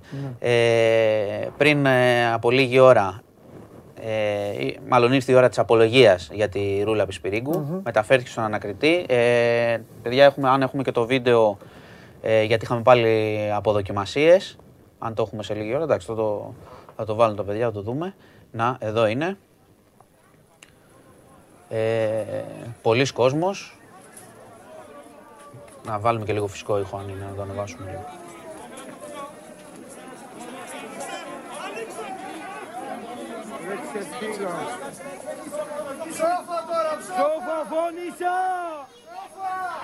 Φωνήσα! Που σκότωσε τα παιδιά σου, Καριόλα! Να σε πάμε και σένα στη φυλακή! Λοιπόν, Μπινελίκη, ε. πολύ, ναι. Ε, Και ε, συνοδεία. ε, Μεγάλη συνοδεία. Και ε, ε, όμορφη κοπέλα. Δίπλα. Μεγάλη. Ποια κόμμα. Ε, εσύ ποια λες να λέω; Την. Ε, τη... Ε, δεν είδα, δεν πρόλαβα. Ε, μα δε, βάλτε πάλι από την αρχή. Λοιπόν, πάμε, Βάλτε πάμε, πάλι να δούμε. πάμε στις ειδήσεις. Ωραία κοπέλα, μπράβο. Πιο Εδώ, το παρατηρητικό. κορίτσι, θα το δεις. Ε, βέβαια, αυτά ε, τι να παρατηρήσω. Θα δεις τώρα το κορίτσι. Εδώ. Λοιπόν. Περίμενε. Να, το Α, κορίτσι. την αστυνομικό λες. Ε, ποια θα λέγα ρε εσύ. Ε, μπορεί να δεις καμία άλλη γύρω-γύρω. Εδώ, ωραία, γλυκιά κοπέλα. Μα είσαι Ωραία, παρατηρητικός. Λοιπόν, Ωραία, ωραία. πάμε. Ε, Ε, η, η παράταξη έτσι βλέπεις για να μην ε, χάσουν τη ναι, σειρά. ναι, ναι, ναι, ναι. Όχι, έχουν κάνει σχέδιο, δρακόντια μέτρα πάλι, αλεξίσφαιρα. Μπινελίκη, ε. Βαρύ, ναι, συνέχεια. Αποδοκιμασίες πολλές. Ναι. Ε, από κόσμο που είναι εκεί. Εντάξει, η Ευελπίδων δηλαδή και Δευτέρα πρωί έχει πάρα πολύ κόσμο. Ναι. Έτσι κι αλλιώς για άλλες υποθέσεις που πάνε εκεί. Ε, πήγε, θα απολογηθεί. Θα πάμε λοιπόν στην ε, υπόθεση να πούμε ότι έχει καταθέσει και υπόμνημα ε, απολογητικό. Οι πρώτες πληροφορίες λένε ότι παίζει αρκετά, επιμένει προφανώς, έτσι, έχουμε άρνηση δε- ότι δεν έχει σχέση, δεν το έχει κάνει εκείνη, ε, υποστηρίζει. Και τώρα έδωσε... Δικό στο- της είναι. ε, Δεν πιστεύω ότι είναι τώρα υπερασπιστική γραμμή. στο, Ότι της είπαν οι δικηγόροι. στο υπόμνημα, όχι, τώρα έχει, ε, είναι και Ναι. υπερασπιστική. Άλλο λέω, αλλά αυτό είναι δικό της όμως. Από την αρχή το λέει. Και το- Από το- την το- αρχή το- αρνείται, ναι, είναι ναι. σταθερή. Λοιπόν, Αυτός. απλά στο υπόμνημα έχει και λεπτομέρειες της γραμμής που θα ακολουθήσει Δηλαδή; για το θάνατο της ε, Τζορτζίνας. Αυτό βγήκε πριν από μπράβο. λίγα λεπτά πριν πω. Α, ωραία. Ε, υποστηρίζει πρώτον ότι επειδή το, το παιδόν έχει πει ότι δεν έχει υπήρχε κεταμίνη, έτσι, ότι δεν έχουμε κεταμίνη εδώ, Μάλιστα. έτσι, άρα δεν μπορεί να έχει χορηγηθεί. Εκείνοι λένε ότι έχει κεταμίνη το νοσοκομείο να ερευνηθεί. Ένα αυτό. Και δεύτερον, παίζει με το χρόνο που Δηλαδή μπορεί έχασε να τη μπει ζωή και του μέσα παιδιού. στην αποθήκη του νοσοκομείου και να βουτήσει. Όχι, όχι, δεν, δεν ξέρω καθόλου να ξέρεις. Δεν θα πούμε, υπάρχουν, Τότε που α, κολλάει το υπάρχουν παιδό. άπειρα σενάρια. Εκείνη, άκου τι υποστηρίζει. Σου- Ότι έκανα λάθος, υπάρχει ιατρική αμέλεια και λάθος των γιατρών στη χορήγηση και τα μήνυς. Α, ότι το έδωσαν οι γιατροί, λέει. Ότι αυτή. το έχει δώσει στο νοσοκομείο. Ω, OK, OK. Αυτό, είναι, αυτό υποστηρίζει. Άρα έχετε, πρώτον έχετε και τα μήνυ, δεύτερον έχετε κάνει λάθος. Μάλιστα. Και εκεί παίζει πάνω στο χρόνο Ναι. Ε, που λέει ότι υποστηρίζει ότι το παιδί άρχισε να παρουσιάζει το επεισόδιο το τελευταίο 2,5 ώρα και είχε παλμούς μέχρι τις 3 και 10, δηλαδή επέζησε 40 λεπτά. Ναι. Τον, ε, το, η αστυνομία έχει πει ότι εφόσον χορηγήθηκε πολύ μεγάλη ποσότητα κεταμίνης, ε, αυτή δρά μέσα στους- σε 20 λεπτά. Άρα ε, εκείνη υποστηρίζει ότι υπάρχει ένα 20 λεπτό. Βέβαια δεν δίνει απαντήσεις για αυτό που λένε ότι ήταν διαρκώς σε όλα τα επεισόδια μόνη της στο δωμάτιο. Αυτά θα, τα, ρω- θα ερωτηθεί προφανώς. Ναι. Ε, τώρα, πέρα από αυτό, να πούμε ε, ότι απολογείται και περιμένουμε την απόφαση για προφυλάκηση ή όχι. Ναι.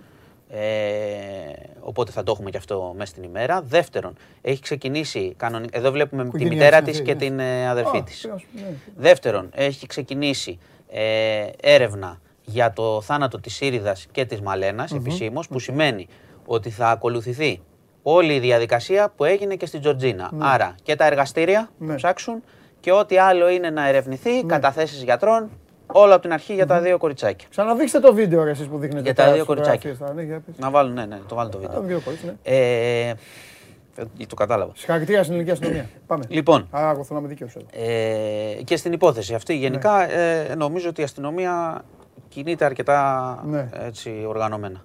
Λοιπόν, ε, τώρα να πούμε ότι θα υπάρξει προφανώς μέσα στο Σαββατοκύριακο καταρχάς από την ώρα που τα είπαμε την τελευταία φορά θέλει αρκετά μεγάλη προσοχή γιατί υπάρχει, ε, πώς το λένε, πάρα πολλές ειδήσεις, πάρα πολλοί τοποθετούνται Α, για όλο αυτό, ε. για όλο αυτό, για πάρα πολλά πράγματα, άρα θέλει αρκετή προσοχή το τι λέμε. Είναι repeat. Ε, Ναι. ό- όχι, repeat panel τέτοιας. Ε, μπάμπι, Μπάμπι. πώς λέγονταν Ναι, ναι, αυτό, προφανώς, ε, προφανώς. ναι, ναι. Ε, Ίδια. ε, οπότε θα Ψυχολόγια. προσπαθούμε να μένουμε λίγο σε όσα είμαστε Ναι. βέβαιοι. Ναι. Υπάρχει λοιπόν ε, η πληροφορία ότι η Τζορτζίνα είχε ταφεί μαζί με ένα τάμπλετ Ναι. το οποίο έχει τοποθετηθεί εκεί.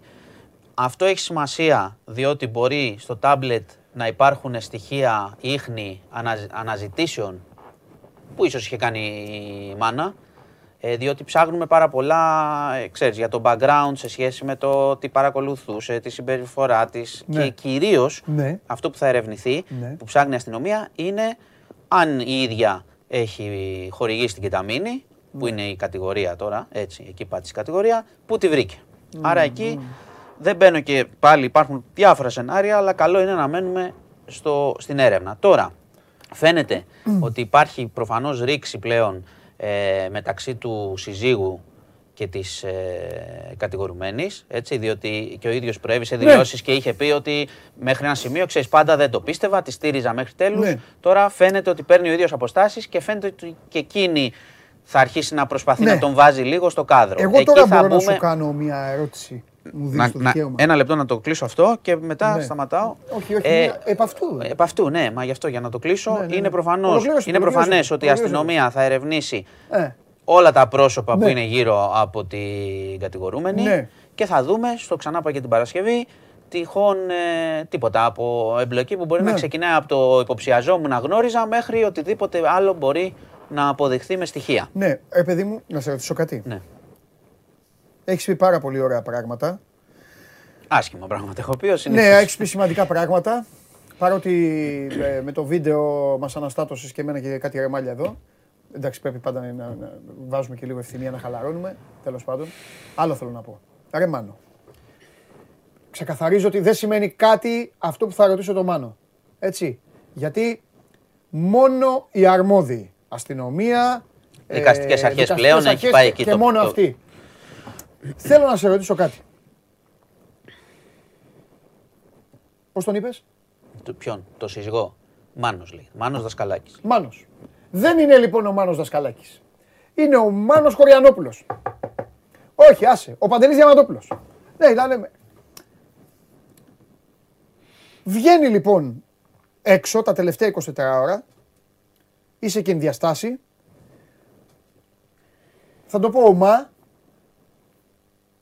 Ότι έχει φάει το παιδί το ένα και ότι την κυνηγούν μάλλον, μάλλον, μάλλον, μάλλον, την κυνηγούν, μάλλον ε, υποψιάζονται και για τα άλλα δύο παιδιά. Υποψιάζομαι θα μου πεις για την απουσία συναισθήματος, την ηρεμία, όλο αυτό το πράγμα. Είμαι, είμαι κοντά εκεί όταν μου πεις αυτό. Φίλε, θα είχα περάσει όλους αυτούς τους κρανοφόρους, την όμορφη κοπελίτσα, θα, ε, τους τείχους, τους δικαστές, Εντάξει. τους ε, ε, δε- ε, ξεκαθαρίζω πάλι. Δεν λέω κάτι, δεν, ε, αυτά είναι ε, στην ασφάλεια. Αλλά τι- πώς είναι, πώς, ε, πώς Κοίταξε. μπορεί, πώς... Δεν μπορώ να το ερμηνεύσω και δεν το ερμηνεύω κιόλας και επίτηδες, διότι Ναι. ε, ξέρεις, Δεν το έχω ακούσει και από κανέναν. Η συνειρμή. ο, Εντάξει, Μα βγαίνουν οι ειδικοί και δεν το λένε. λέω για να τον γκρεμάσω τον άνθρωπο. το αλλά ξέρω, το ξέρω. μου Απλά η, κάνει συνη- εντύπωση. η συνειρμή σε αυτή την υπόθεση είναι Έχουνε- πάντα έτσι. Μπράβο. Και έτσι είχε ξεκινήσει και από την ίδια που λέγανε Ναι, και όλοι. αυτή το ίδιο. Τι είναι αυτό και πώ. Εντάξει, μην μπούμε στην κουβέντα του Όχι, πώς ρε, δεν το πενθεί ή πώς Ναι. οργίζεσαι. Ναι. Πάντως το σίγουρο είναι σε αυτή την υπόθεση, Ναι. διότι πρέπει να σου πω, ε, νομίζω στο, το είχα ξαναναφέρει, Ναι. ότι η αστυνομία επισήμως όχι, αλλά θα ψάξουν. Ναι. Θα ψαχτεί όλη η ιστορία από την αρχή με τη σπιτονικοκυρά του Ναι. ζευγαριού, που και εκείνη έχει φύγει από τη ζωή. Θα πρέπει να, ψαχ- να γίνει έρευνα και από εκεί Ναι. ε, του τι έχει συμβεί, πώς πέθανε. Ε, ο ίδιος ο, ο σύζυγος λέει ότι η γυναίκα είχε χρέη η ίδια και ότι, ξέρεις, δεν είχε χρήματα, που λένε ότι είχε χρήματα και Οκ. μπορεί η υπόθεση... Να πω εδώ, που είναι Βγήκε- σημαντικό, Βγήκε και ένας μάρτυρας όμως, ε. Είναι- και είπε έχουν ότι του βγει είπε πολλά. για το... Έχουν να, βγει να τον πο- δείρουν τον άνθρωπο να το κάνουν. ξέρω. Ναι, ναι. Αυτά είναι τώρα μέσα στη σχέση Τέλος του, της Πισπιρίγκου, ζευγαριού. ναι, με Ναι, του ζευγαριού ναι, και δεν ξέρω τι, πόσο βοηθάνε στην υπόθεση. Ναι. Θέλω να πω επίσης, Ναι. να το καταλαβαίνει ο κόσμος Ναι. ότι το θέμα της σπιτονοικοκυράς και το θέμα των δολοφονιών των παιδιών Ναι. είναι, θα είναι ξεχωριστές έρευνες. Ναι. Εντάξει, σε αυτό Ναι. το σημείο, Ναι. για να δούμε τι είναι και αν μπορούν μετά Οκ. να συνδυαστούν, που πιθανότατα θα είναι διαφορετικά πράγματα, αν βγει κάτι και από εκεί. Ναι. Εγώ προσπαθώ να είμαι πάρα πολύ προσεκτικός, γιατί πραγματικά τώρα είναι, η- ε, είναι η, η, ο- η, πε- η περίοδος μάλλον που λέει ο καθένας ό,τι να είναι, που, λένε, που άνθρωποι ξέρουν ο- και Ναι. λένε μισά από αυτά που ξέρουν, ο κόσμος Ναι. καταλαβαίνει άλλα ή τα μισά. Ναι. Οπότε θέλει, λίγο, θέλει πάλι λίγο ψυχραιμία σε αυτό. Έχουμε τα δεδομένα. Ότι προφανώς θα ψαχτεί το θέμα της σπιτονοικοκυράς. Ναι. Ότι απολογείται η Ρούλα Πισπιρίγκου. Ότι θα ερευνηθούν και τα άλλα δύο κορίτσια. Ναι. Και εντάξει, το πιο πιθανό σήμερα είναι να έχουμε ε, προφυλάκιση. Προτρέχω λίγο, αλλά είναι το πιο πιθανό. Οκ. Ε, μέχρι εκεί. Ναι. Μέχρι εκεί. Εντάξει, θα το παρακολουθούμε το θέμα. Είναι σε εξέλιξη και, το, και η δικαιοσύνη Ναι. κάνει τις κινήσεις της Μμμ. Και η αστυνομία ψάχνει συνέχεια τώρα πλέον. Μάλιστα. Λοιπόν, Οι άλλοι δικαστήρια τίποτα, ε; Πήγε, συνεχίζονται. Ε, συνε- εντάξει, όχι. Σήμερα δεν έχουμε κάτι σε σχέση με τις άλλες δίκες. Α, Θα ενημερώνω όταν ε, έχουμε. Προχωράνε, συνεχίζονται όμως. Εντάξει. Συνεχίζονται κανονικά. Εντάξει. Λοιπόν, αυτά και είχαμε και ένα δάγκωμα στις αίρες. Ε, πήγε ένας, ε, είχαν πάρει τηλέφωνο την αστυνομία να πάει σε ένα σπίτι για ενδοοικογενειακή βία. Είχε πιει ένας 36χρονο. Πήγαν οι αστυνομικοί, τον έναν τον δάγκωσε. Στο χέρι πήγε στο νοσοκομείο αστυνομικός, συνελήφθη μετά αυτός. Είπα να το πω γιατί είναι. Εντάξει, άμα δαγκώνει, ξέρεις, είναι η είδηση που λένε στη δημοσιογραφία. Άμα δαγκώνει σκύλο στον άνθρωπο δεν είναι. δάγκο στον αστυνομικό, ε. Το δάγκωσε, ναι. Εντάξει. Μάλιστα. Τραυματίστηκε ελαφρά ο άνθρωπος. Όλα και συνελήφθη μετά. Λοιπόν, αυτά. Δαγκωματιά. Είχα δαγκωματιά. Τέλος πάντων. Αυτά. Λοιπόν, Τι έγινε, κύριε Μάνο μα. μπάσκετ. Μπασκετ. Πολύ καλά. Πάμε. Λοιπόν, Όποιο σε βολεύει, ε. όχι. Α. Στο ποδόσφαιρο τα είπα νωρίς. Τι όπου με βολεύει. Εντάξει. Καλύτερα από άλλες εμφανίσεις, Ναι. αλλά εντάξει, σοπαλία με την ΑΕΚ στην έδρα σου είναι αποτυχία. Με αυτή την ΑΕΚ. Έτσι δεν είναι. Εγώ ρώταγα τον Γιώργο πάντως ε, τα που τα λέγαμε λίγο πιο νωρίς το πρωί αν θυ- πόσες φέτος θυμάται εμφανίσεις με ξέρω εγώ, τέσσερα γκολ ας πούμε. Τρία-τέσσερα γκολ. Άνετα έτσι επιθετικό ποδόσφαιρο πολύ. Μία, δύο. Πώς θυμάσαι να έχει μπει ο Ολυμπιακός και στην έδρα του και να είναι όπως παλιά. Να Ναι. πιέζει, δηλαδή να, να βγάζει και στο γήπεδο αυτό; Ναι, αυτό, αυτό λέω, να βγάζει το γήπεδο. Γιατί τα τέσσερα μπορεί να μπουν, να μην μπουν. Μπορεί να έχεις πέντε δοκάρια, μπορεί να έχεις. ναι, δημιουργία φάσεων. Αυτό λέω, ότι δεν, δεν θυμάσαι. Οπότε μπορούμε να κάνουμε την ίδια κουβέντα κάθε φορά μετά από κάθε αποτέλεσμα, Αύριο. αλλά δεν βγαίνει κάτι. Αύριο. Καλή, καλή είναι η επιστροφή του, του Φορτούνη. Ναι. Εντάξει. Για να Μπορεί δούμε. να δώσει, άμα πάρει λίγο από πάνω του, να δώσει κάτι παραπάνω. Μάλιστα. Να δούμε καμιά καλή πάσα. Καλά, Μανού. Λοιπόν. Σε περιμένω αύριο, ε, με βιντεάκια τέτοια. Για... Εντάξει, δεν θα έχουμε τώρα. Φέρε βιντεάκι. Βλέπουμε. εγώ. Ε, Τέλος θα έχετε πάντων. και την έξοδο; Ε, την έξοδο θα την έχετε. Θέλουμε να δούμε και έξοδο. Στείλε το φαραγγιουδάκι εκεί να δείχνει έξοδο. Εκεί είναι. Έλα, Μάνο, έλα, Λοιπόν. Μάνο. Γεια σας. Φιλιά πολλά. Έφερες τον ήχο εκεί τα μπινελίκια. Γεια σου, Μάνο μου. Μπείτε στο νησί 24-7 να δείτε το βίντεο. Βγήκε, έφυγε. Έφυγε. Συγχαρητήρια στην ελληνική αστυνομία. Α, τι λένε τώρα οι δημοσιογράφοι και αυτά. Επιτέλους. Βρε. Ε, τε, ε, κόλλησα τώρα. Ρε Θοδωρικάκο και οι υπόλοιποι. Κορίτσι που το είχατε αυτό. Εμφανίστε το κορίτσι να βλέπουμε έτσι. Εντάξει, πάει μέσα αυτή. Βρε, Α, Πού ήταν αυτό το κορίτσι. Αυτό το δεξί χαφ. Σας άρεσε, ε. Αφήστε τα. Έχω προηγηθεί, τέλος. Εδώ. Εγώ και τα ρεμάλια. Εσύ Απόστολε Αθανα τέτοια, πώς σε λένε. Α, θα σε πιάζω σένα. Θα σε αρπάξω. Γιατί το πέτυχες. Ο Απόστολος Αθανασίου το πέτυχε. Λέει, κρυφοκοιτάζει ο Παντελής τα μηνύματα και θα, μας, θα θέλει να μας βρίσει τώρα, αλλά δεν. Όχι, δεν. Γιατί. Γιατί να σας βρίσω. Όταν είστε σωστοί και εκλεκτικοί, εγώ στηρίζω. Έτσι σας θέλω. Λοιπόν, ε, ρε τι γίνεται. Ε, έχουμε και το Μιχάλη. Fail να γίνεται ό,τι γίνεται και να σχολιάζει την αστυνομικό sorry κιόλας. Άσε μας, ρε Μιχάλη. Άσε μας, ρε Μιχάλη, στα προβλήματά μας. Άσε μας. Δεν βλέπεις εδώ τι γίνεται. Μας κάνεις και μάθημα. Πάμε. Τώρα θα δεις τα σχολεία σου. Φέρ' τους εδώ.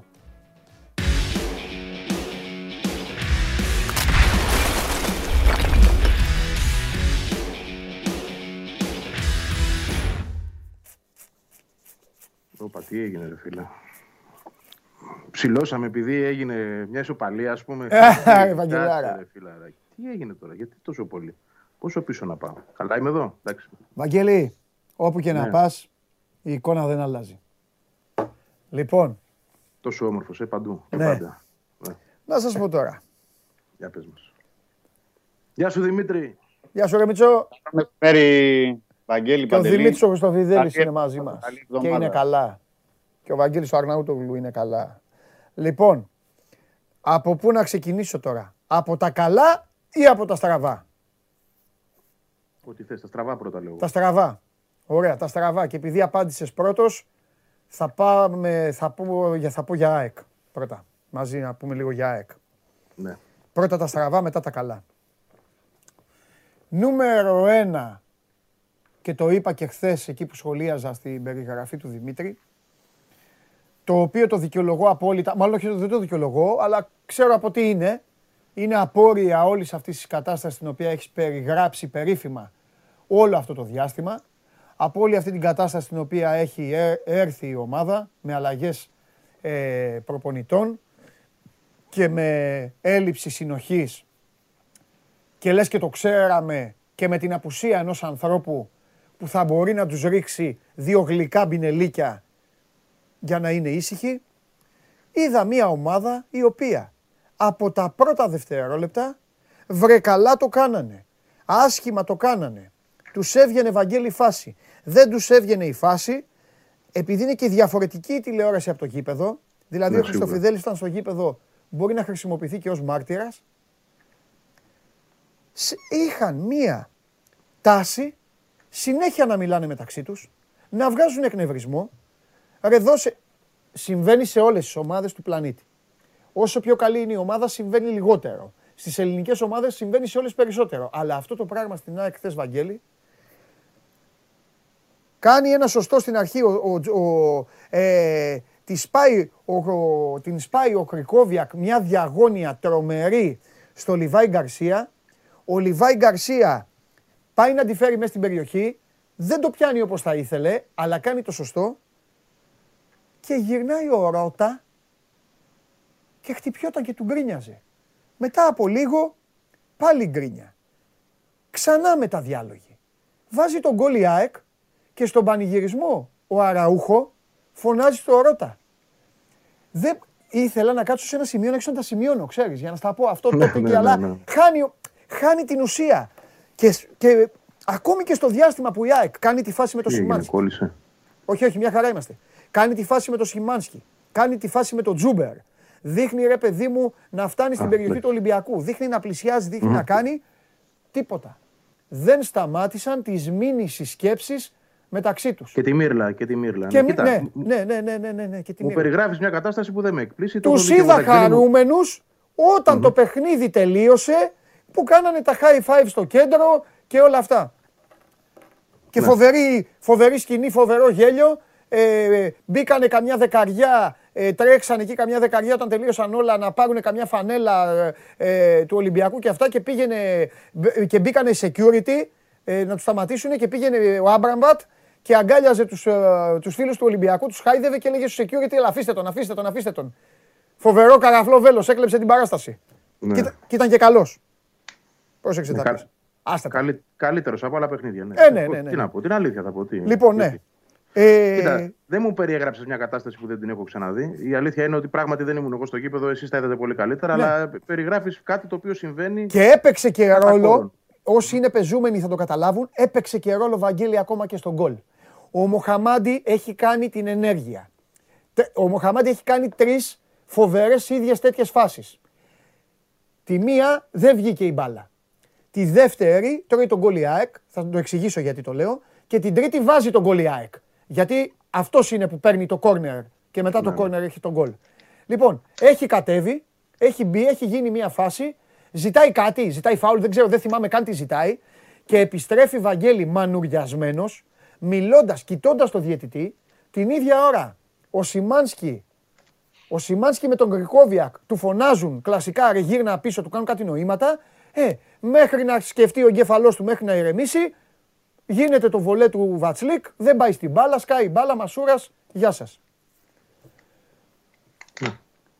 Πες τα τώρα γιατί σε διέκοψα. Όχι, όχι, εντάξει. Ε, αυτό που ήθελα να πω σχετικά το είπα. Δεν με εκπλήσει κάτι, το έχω ξαναδεί. Θα το ξαναδούμε προφανώς μέχρι και το τέλος της σεζόν γιατί θα υπάρξουν. Υπάρχουν μόνο δύσκολα παιχνίδια βασικά και κάποια στιγμή όταν δεν θα πηγαίνει κάτι καλά, αυτά τα συμπτώματα τα οποία είναι διαχρονικά δεν γεννήθηκαν χθες. Είναι μια ακολουθία ετών τώρα, το- η οποία ξέρεις, όσο επαναλαμβάνεται και όσο δυσκολεύει και η κατάσταση και όσο πλέον υπάρχει ένας και μοναδικός στόχος και η πίεση αυτού, θα τα βλέπουμε και σε μεγαλύτερο βαθμό. Ε, μου έκανε εντύπωση, θα πω, ε, αυτό που κρατάω περισσότερο από τον αγώνα, πέρα του αποτελέσματος που είναι καλό για την ΑΕΚ, γιατί είδες, το συζητούσαμε και την Παρασκευή και σου έλεγα ότι ένα βαθμό να πάρει. Βέβαια. Πολύ, κα- πολύ καλά Βέβαια. θα είναι.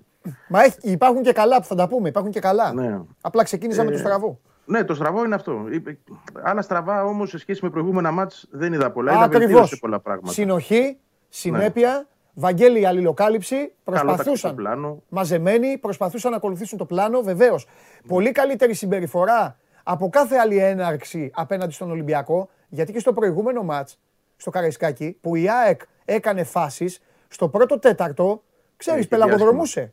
Ναι. Χθες μπήκε καλά στο παιχνίδι. Και πιο πολύ απ' όλα θα προσθέσω σε αυτά που λες την αντίδραση όταν δέχτηκε τον γκολ που εγώ εκεί θορυβήθηκα, να σου πω την αλήθεια. Ναι. Γιατί το κακό προηγούμενο που έχουμε δει είναι ότι όταν συμβαίνει αυτό η ομάδα δεν καταφέρει να σηκώσει κεφάλι και το Ναι. δέχτηκε τον γκολ και σχετικά νωρίς και Ναι. παραλίγο μετά να έρθει και δεύτερο γκολ Ναι. ήταν offside εκεί ο Μασούρας. Βέβαια, έχει, βέβαια έχει, μια πεκτα... φόβοι. έχει μια πεκτάρα Και- στο κέντρο. Δεν ξέρω πόσο καιρό θα τον Ε, έχει. ε, Ένα εκεί, είναι η μήνα. αλλαγή, εκεί είναι η αλλαγή. Μεγάλη είναι αυτός. Α- αλλά ο τύπος βλέπεις ακόμη και πότε, πότε πρέπει να τσαντιστεί. Ακόμη είναι ο μόνος, είναι ο μόνος που τσαντίζεται στο σωστό timing. Ναι, ναι, Ακόμη- σωστό. Ε, εντάξει. Εντάξει, τα- τρομερή ποιότητα και εμπειρία έτσι. Ε, δεν το συζητάμε ότι αυτός ανέβασε την ομάδα 50%. Ναι. Έτσι. Θεωρώ ότι έχει ακόμα περισσότερα πράγματα να δώσει στην ομάδα. Ε, ε, θυμάσαι ότι συζητούσαμε και σου έλεγα πως ήταν πολύ καλό το ότι έφυγε από το περιβάλλον της ΑΕΚ αυτές τις 10 μέρες. Πήγε στην Πολωνία, έπαιξε δύο μάτς τα οποία χρειαζόταν πολύ. Γιατί μην ξεχνάμε ότι στην ΑΕΚ ήρθε με απουσία σχεδόν 4 μηνών. Έπαιξε ένα παιχνίδι με τον Μπάουκ, ήταν κομψή κομψά, προς το κακό θα έλεγα εγώ. Αλλά πήγε στην Πολωνία, πήρε δύο μάτς, βρήκε τον εαυτό του, βρήκε τη χαρά ξανά γιατί προκρίθηκε και η ομάδα στο Μουντιάλ. Όλα αυτά δηλαδή τον έφεραν πίσω με μια καλή ψυχολογία και τη μετέφερε και στην ομάδα. Ε, εγώ τον έπιασα και από το φακό που δεν, δεν μπορώ να δω και πολλά έτσι, από την τηλεόραση, αλλά τον έπιασα και σε δύο περιπτώσεις να μαλώνει τους συμπαίκτες του. Μμμ. Για αυτό που λες, για το πολύ μπλα μπλα. Δηλαδή τους έδειχνε με τα χέρια, όπα, κουλάρετε λιγάκι. Εντάξει, ε, το ελέγχουμε. Δεν είναι ένα μάτι το οποίο μας έχει πάρει από κάτω Ναι. και δεχόμαστε τη μία φάση πίσω από την άλλη. Θέλει μια διαχείριση. Όλα αυτά τα πράγματα που έφερε ο Κρυχόβιακς στο παιχνίδι, ο καλύτερος Σιμάνσκι γιατί έπαιζε δίπλα σε ένα καλό παίχτη έτσι, και φάνηκε και αυτός περισσότερο. Ναι. Δηλαδή το, το τρέξιμο του Σιμάνσκι που τόσο χρειάζονται οι ομάδες δεν ήταν πια άσκοπο. Γιατί πολλές φορές τον κατηγορούμε το Σιμάνσκι ότι τρέχει, τρέχει και δεν κάνει τίποτα. Μα αυτή είναι η δουλειά του. Η δουλειά του είναι να τρέχει, αλλά να έχει ουσία το τρέξιμό του για να έχει δίπλα του καλύτερους παίκτες να μπορούν να αξιοποιήσουν αυτό το τρέξιμο. Αλλά τώρα δεν τρέχει άσκοπα. Υπάρχει λόγος. Είναι ο Κρυχόβιακ εκεί. Ναι, ναι, ναι, ναι. ναι. Οπότε όλη η δουλειά που κάνει πλέον ο Σιμάνσκι φαίνεται πολύ καλύτερα στο σύνολο. Γενικότερα ε, δεν μπορεί η ΑΕΚ να μην είναι ικανοποιημένη. Έτσι. Ναι. Είχε τις στιγμές της, θα μπορούσε και να έχει ιτηθεί, θα μπορούσε και ενδεχομένως να έχει προηγηθεί. ναι. Στο δεύτερο ημίχρονο με τις δύο φάσεις με τον Ρότα και τον Άμραμπατ. Κοίτα, Εντάξει, δικαιολογημένα δεν, δεν γίνεται να φοβήθηκες. μην σου κάνει φάσεις Ολυμπιακός. Δικαιολο... Ναι. δικαιολογημένα φοβηθήκε όταν η ΑΕΚ έφαγε τον γκολ. Ο Ολυμπιακός τη Εκεί, βρήκε για εκεί. πλάκα δύο φάσεις στην πλάτη της. Αυτό το Εκεί, πράγμα εκεί, με την, μπράβο. πλάτη, με την πλάτη της άμυνας της ΑΕΚ, αυτό το πράγμα πλέον έχει γίνει. Έχει καταντήσει και αηδία. Ε, είναι τόσους μήνες. Της βρήκε δύο φάσεις σε χρόνο μηδέν. Στη Ναι. μία βάζει τον γκολ που ήταν offside και στην άλλη τι ήταν, τι ήτανε, δοκάρι, Το τι λάθος ήταν, του ρε Δημήτρη; Μίτογλου. Ναι, δοκάρι νομίζω. Του Δημήτρη, Μοσχάρι του ε, Μασουράς, τέλος. Ναι, ναι, και στην άλλη δοκάρι. Το θέμα είναι βέβαια να πούμε παντελή και πώς έγιναν πάλι αυτές οι φάσεις. Δηλαδή δεν είναι ότι είχε πνίξει ο Ολυμπιακός στην ΑΕΚ. Εντάξει, αυτό στην πλάτη συμβαίνει. Δεν αλλά μπορεί να σε γιατί πνίξει για να συμβαίνει. σου βγάλει την πλάτη την μπάλα. Εννοείται. Ναι, ο- δηλαδή ναι, αλλά εκεί ο Μοχαμάντη κάνει έγκλημα. Δηλαδή εντάξει, το, το πιο απλό πράγμα στο ποδόσφαιρο είναι να καλύψει και τη θέση σου. Ναι. Ε, Δεν γίνεται να τρως από ελεύθερο φάση. Ναι, ναι, ναι. ναι. Λοιπόν, ένα αυτό και μετά είναι μια πάσα του Μίτογλου που είναι λάθος στη μεσαία γραμμή. Αυτά τα λάθη που κάνει ο Μίτογλου, που για μένα και πάλι ήταν καλός όμως σε πολύ κέρια σημεία του αγώνα. Έκοψε πολλές φάσεις. Και εντάξει, να θυμίσω ότι έπαιζε και με τον Λαραμπή και τον Τικίνιο. Δεν έπαιζε Ναι. με, με μένα. Έτσι. Λοιπόν. Αλλά το έκανε το λάθος που παραλίγο να κόστησε τον γκολ. Και αν ε, γινόταν εκεί το 2-0, καλή νύχτα μετά. Θα Ναι. μιλούσαμε για κάτι άλλο. Γι' αυτό μου άρεσε που βρήκε γκολ η ΑΕΚ που αντέδρασε μετά από καιρό, που ήταν σε ένα παιχνίδι συγκεντρωμένη, Ναι. που βγήκε και στο δεύτερο ημίχρονο ε, όχι φοβισμένη, αλλά να πατήσει πάνω στον γκολ με το οποίο τελείωσε το πρώτο. Πας και βρήκε ένα δεύτερο. ναι. Έτσι. Στο τέλος, το ότι δέχτηκε και κάποια πίεση και φάση από τον Ολυμπιακό, εντάξει, δεν είναι και το αφύσικο, γιατί τρελαίνομαι και με αυτό. Ότι ξαφνικά γιατί φάγαμε φάσεις, γιατί ο Ελ Αραμπί και αν το έβαζε. Και αν το... Εντάξει, ο Ελ Αραμπί είναι. Ναι. Δεν θα βρει δύο φάσεις στο παιχνίδι. Καλά, χθες Θα τις βρει. χθες ήταν ο σωσίας του απλά. Λοιπόν, να σου- OK, OK. Θέλω να, εγώ θέλω να πω για τις φάσεις, όχι για τις Ναι, ναι, ναι, ναι, ναι. Θα τις βρει Δίκαιο. ο Ολυμπιακός τις φάσεις. Δίκαιο, Δεν γίνεται δίκαιο. να μην τις βρει. Θα μπορούσε, θα μπορούσε, ήταν ο Ελ Αραμπί, θα μπορούσε ο Τικίνιο εκεί που την έδωσε ο Φορτούνης στην πρώτη επαφή. Ε, ναι, Τέλος εντάξει. πάντων, ε, κύριε Χριστοφιδέλη, επειδή εγώ θυμάμαι τα πάντα. Πριν το μάτς με τα Γιάννενα, σε ρωτάω, μπ- περνάει λίγο καιρός, έρχεται η Τετάρτη, σου λέω πώς είναι, πώς είναι η ομάδα, μου λες στην τζίτα. Πάει Ναι. η ομάδα στα Γιάννενα, κάνει ό,τι κάνει. Περνάνε οι εθνικές ομάδες, έρχεται η Τρίτη, η Τετάρτη, μαζεύονται, σε ρωτάω την Πέμπτη πώς είναι η ομάδα, εκτός αν είπες την τσίτα την Πέμπτη, το, τη μία τσίτα τη θυμάμαι. Πώς είναι η ομάδα, μου λες ε, γκαζωμένη στα μπούνια, ε, έτοιμη και αυτά.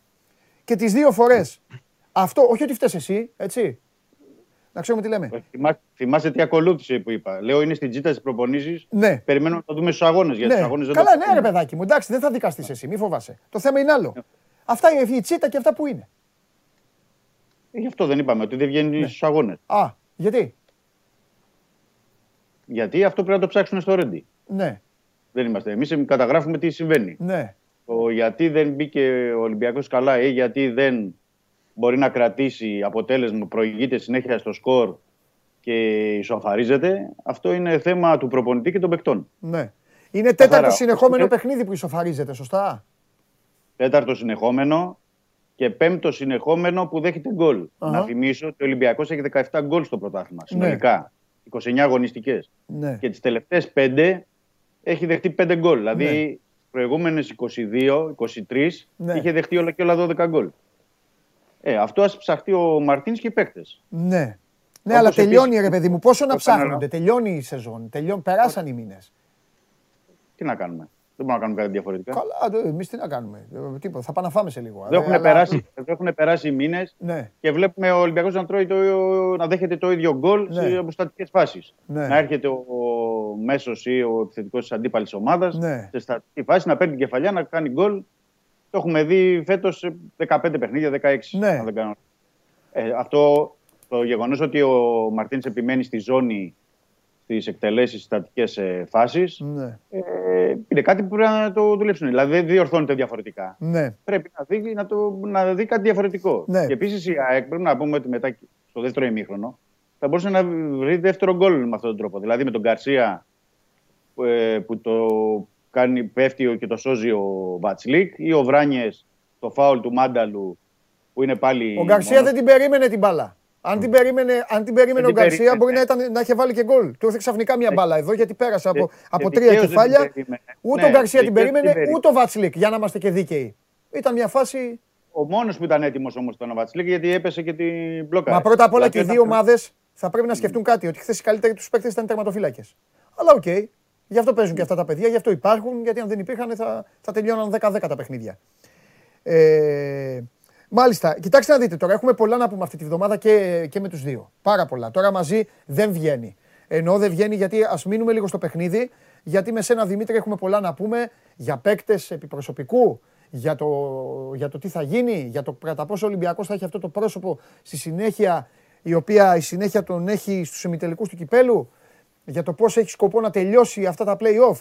Και με το Βαγγέλη, βέβαια, έχουμε να πούμε όλα αυτά τα οποία λέμε θέλοντας και εμείς κάθε εβδομάδα, γιατί η ΑΕΚ είναι η μόνη ομάδα που ψάχνει προπονητή. Συν το ότι τώρα νομίζω, Βαγγέλη, μετά το χθεσινό, η ΑΕΚ πήρε ένα δώρο από τα Γιάννηνα, έχει τους τελικούς με τον Άρη. Απ' την άλλη, κέρδισε και ο Παναθηναϊκός τον ΠΑΟΚ. Δηλαδή συνεχίζεται λίγο η... ξέρεις, ενώ η ΑΕΚ Διπλή. έχασε από τον ΠΑΟΚ στην έδρα της. Ναι, Διπλή απειλή. Κοίτα, βέβαια, την ΑΕΚ την ενδιαφέρει ένα πράγμα. Να έχεις τον Άρη από κάτω της. Ναι, ναι, γι' αυτό το λέω. Ναι. Έτσι είναι. Γιατί ο Παναθηναϊκός και το κύπελο να πάρει, αν η ΑΕΚ έχει τον Άρη από κάτω, θα βγει η Ευρώπη. Ναι. Άρα, σωστά είπες οι δύο τελικοί με τον Άρη. Ναι. Αλλά με το, με το Αβάτζο, θα πω εγώ, να της φτάνουν πλέον μια νίκη και μια ισοπαλία. Θέλω να πω δηλαδή ότι αν πάρει με τον Άρη τέσσερις βαθμούς, όχι να νικήσει στο ΑΚΑ και να χάσει στο Ναι. Μικελίδης, γιατί εκεί τα πράγματα θα είναι πάντα ρευστά. Ναι. Αλλά αν καταφέρει από τον Άρη να πάρει τέσσερις βαθμούς, νομίζω έχει το πάνω χέρι. Συμφωνώ. Και λόγω προγράμματος. Ναι. Γιατί έχει θεωρητικά όλα αυτά. Γιατί δεν, δεν βλέπω και τόσο εύκολο ότι θα νικήσει τα Γιάννενα. Δεν το θεωρώ αυτό απλό. Ήδη τα Γιάννενα έχουν πάρει βαθμούς και από τον Ολυμπιακό και από τον Άρη. Ναι. Έχουν κόψει βαθμούς, να το πω πιο σωστά. Άρα έχει ένα μικρό προβάδισμα. Ε, εντάξει. Είναι ανησυχητικό ότι είναι και ο Παναθηναϊκός κοντά, βέβαια. Ναι. Είναι και αυτό. Από την άλλη, είναι καλό ε, κατά μία είναι που ο Παναθηναϊκός θέλει και αυτός τα παιχνίδια με τον Άρη. Δηλαδή που η ΑΕΚ θέλει να τον έχει από κάτω της. Δηλαδή πήρε βαθμούς εκεί, έχει άλλο ένα παιχνίδι.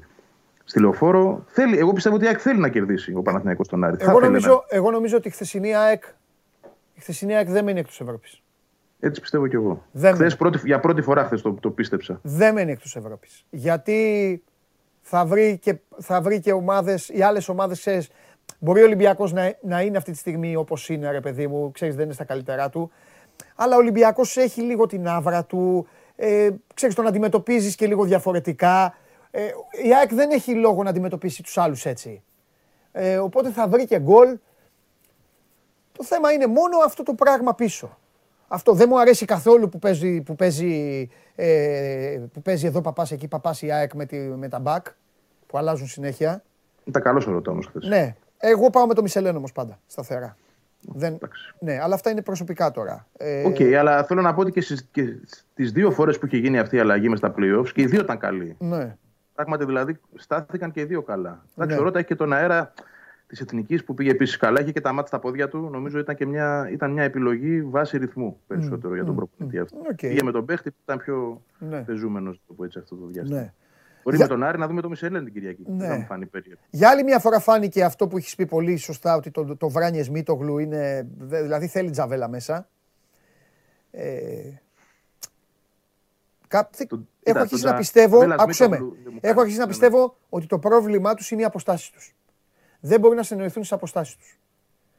Χθες έκατσα και τους έβλεπα κάποια στιγμή για 8 λεπτά αφοσιώθηκα σε αυτούς τους δύο δεν, δεν τηρούν σωστά τις αποστάσεις. Ενώ ο Τζαβέλας, θε επειδή μιλάει, επειδή φωνάζει συνέχεια, μένει, μένει, μένουν πιο κοντά, μένουν πιο σωστά.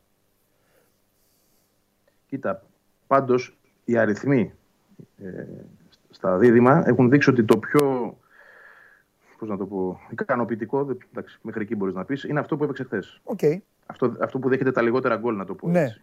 Το πιο ανησυχητικό είναι Καλά, το αυτό όμως δεν είναι απαραίτητο γιατί η σημασία έχει πιο κινδυνεύει είναι και, τα πολύ. Και είναι και τα μάτς που, που παίξει. Ακριβώς. Ακριβώς. Το Τζαβέλας Βράνιες είναι το πιο αναποτελεσματικό. Ναι. Την ίδια στιγμή. Ναι.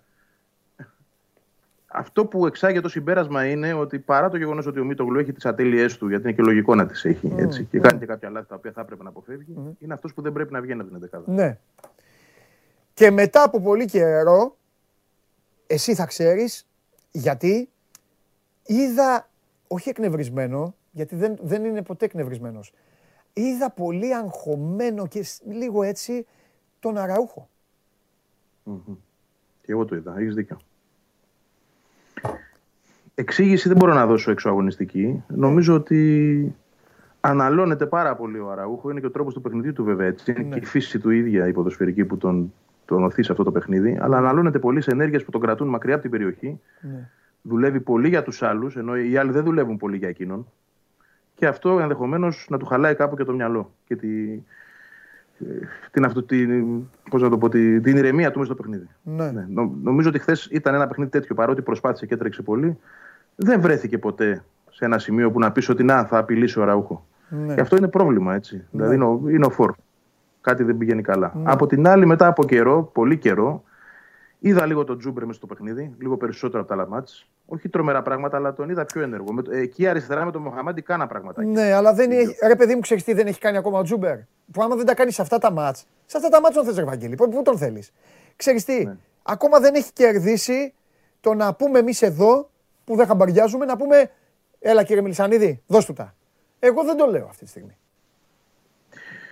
Κοίτα, δεν είναι, δεν είναι ο παίχτη αυτός ο οποίος θα σου πάρει αυτά τα παιχνίδια μόνος του. Εγώ έχω πει πολλές φορές και το πιστεύω ναι. και όσο τον βλέπω και τον παρατηρώ ακόμα περισσότερο ότι είναι αυτός που έχει βασανιστεί περισσότερο από την έλλειψη τακτικού πλάνου και γενικότερα από το τι παίζει η ΑΕΚ, πώς το παίζει και τι θέλει από τον παίχτη. Ναι. Αν είχε μια καλύτερη κατεύθυνση από έναν προπονητή, ναι. την οποία βλέπω εκεί που δεν το περιμέναμε ποτέ από τον Οφριδόπουλο, δηλαδή περισσότερο από ότι το έβλεπαμε τους προηγούμενους. Ναι. Ε, θεωρώ ότι είναι παίκτης ομάδα συνόλου, εργαλείο, αλλά δεν είναι παίκτης διαφοράς. Δηλαδή το ξεχωριστό που π.χ. μπορεί να σου κάνει ο Γκαρσία με μια ατομική ενέργεια, ο Τσούμπερ δεν το έχει γιατί δεν το έχει ναι, ναι, στην καριέρα ναι, του. Ναι, Πρέπει να ξέρουμε τι παίκτης είναι.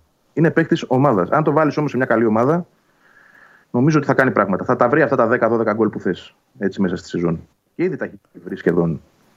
Μάλιστα. Ε, νομίζω λοιπόν ότι είναι θέμα προσέγγισης του ίδιου του παίκτη, τακτικού πλάνου της ομάδας και του επόμενου προπονητή. Εγώ, εγώ θα τα έδινα. Έχω καταλήξει δηλαδή στο συμπέρασμα ότι γιατί θεωρώ ότι και με αυτά τα λεφτά, το 1,8 που πρέπει να πάρει η Άιντρα, ναι. δύσκολα θα βρεις τόσο καλό παίχτη και είναι ενεργεία διεθνή. Το κρατάω εγώ αυτό και αύριο θα το αναλύσουμε. Ωραία. Γιατί έχει να κάνει με την αλυσίδα και θέλω πολύ. Μ' αρέσει που διαφωνούμε σε αυτό για να πούμε δηλαδή τα επιχειρήματά μας και να καταλήξουμε mm-hmm. στο τέλος μήπως συμφωνήσουμε. Ε, λοιπόν, Δημήτρη, ε, Φορτούνης επέστρεψε. Ε, ε, παραλίγο να γίνει ο παίκτης με ε, στο, στο ελληνικό ποδόσφαιρο με assist μέσα σε 10 δευτερόλεπτα συμμετοχής στην πρώτη επαφή με την μπάλα. Είχε ε, δύο πάσες που η μία θα μπορούσε να βγει assist για γκολ στον Ελαραμπή, η δεύτερη στον Τικίνιο. Ε, κάθε το ποδόσφαιρο, παρόλο που έπαιξε και πλάγια, γιατί πρέπει να πούμε ότι μπήκε και ο Φορτούνης σε ένα διάστημα που ο Μαρτίνης το γύρισε στο σύστημα σε 4-4-2. Δηλαδή έπαιξε στα πλάγια ο Φορτούνης, πλάγια δεξιά, Ναι. με αριστερά τον ε, Βαλμποενά. Αλλά και μόνο που μπήκε και γλύκανε την εικόνα και είδαμε πέντε πράγματα ε, κανονικού ποδοσφαίρου, δείχνουν πολλά. Δηλαδή, όταν παίκτης τη ποιότητας αξίας του Φορτούνη μπαίνει και σε ένα τέταρτο σου κάνει 4-5 ενέργειες που η εξέδρα ξεσηκώνεται και δικαιολογημένα. Ε, εντάξει, δεν χρειάζεται να πεις περισσότερα πράγματα για τους υπόλοιπους που ήταν στο, στο γήπεδο. Απλά αυτό που θέλω να πω, Παντελή, και να σταθούμε, γιατί ε, μπορεί να το έχεις δει και εσύ ή είπα πολύ. Υπάρχει μια γκρίνια από χθες το, το βράδυ και γενικά έτσι στον, ε, στον κόσμο Με τι; ε, για, για το αποτέλεσμα, γιατί η ομάδα ε, δεν κέρδισε. Ε, Οκ, πρέπει να καταλάβουμε ότι ε, κάθε ντέρμπι είναι ξεχωριστό. Ε, δεύτερον, ότι παίζουν και οι δύο ομάδες.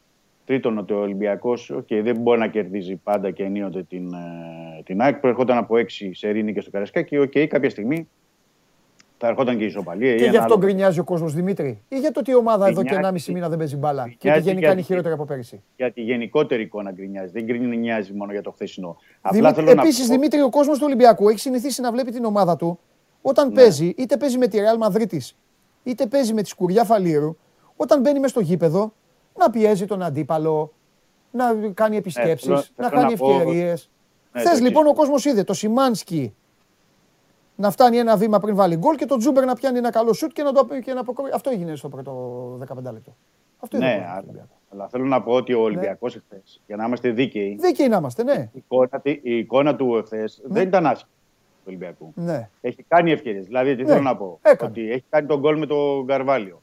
Εντάξει, μετά είναι το που σηκώνει το offside ε, του γκολ του Μασούρα. Εντάξει, offside, ναι. Έχει κάνει, έχει κάνει το δοκάρι με τον Μασούρα Ναι. και έχει χάσει 3-4 γκολ. Γιατί είναι γκολ για τον Ελαραμπή, έτσι. Δεν μιλάμε για άλλον Σεντερφόρ. Ναι. Μιλάμε για τον Ελαραμπή. Α Ότι τον αυτές οι Ελαραμπή. φάσεις- Τον Ελαραμπή δεν είναι, δεν είναι να τον πιάνει φάσεις- κανείς στο στόμα τον Ελαραμπή. Ο Ελαραμπή έχει δώσει τόσα πολλά που δικαιούται χθες να ήταν ο Σωσίας Άλλο λέω, στο γήπεδο. οι Αυτή είναι η φάσεις- γνώμη μου. Οι φάσεις, οι φάσεις αυτές Ναι. που έχει χάσει ο Ελαραμπή για Ναι. την κλάση του Ελαραμπή δεν χάνονται.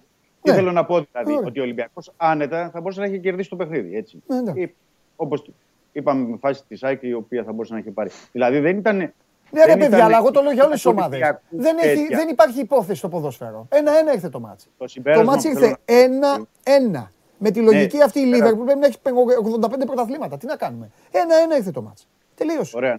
Να, να ολοκληρώσω αυτό που. Βεβαίως το να σκέφτομαι. ολοκληρώσεις. Ναι. Λέω, λέω για την γκρίνια, την περιραίουσα ατμόσφαιρα. Ναι. Δεν, δεν συνιστά το χθεσινό παιχνίδι για γκρίνια. Εντάξει, Δηλαδή, ρε, Δημητρή, όταν δεν η κερδίζει μια εικόνα ομάδα, του γκρινιάζει ο κόσμος. Είναι γνωστό αυτό. Ε, ναι, αλλά η Όλες εικόνα οι του ομάδες. Ολυμπιακού θα μπορούσε. Ωραία, δεν μπήκανε τα γκολ. Δεν Ε, είχε ναι, το δοκάρι. εντάξει. Ε, Οκ. Αλλά δεν ήταν εικόνα ε, για μουρμούρες. Αυτό θέλω να πω εγώ. Ήταν μια εικόνα. Ναι, βρε παιδάκι μου, δεν ήταν. καλύτερη. Εσύ, εσύ περίμενε. Εσύ Δηλαδή, τώρα το ο λες αυτό Ολυμπιακός- επειδή στο ο τέλος Ολυμπιακός τελείωσε το μάτι και έρχεται- ακούστηκαν αποδοκιμασίε. Γι' αυτό δεν το λες.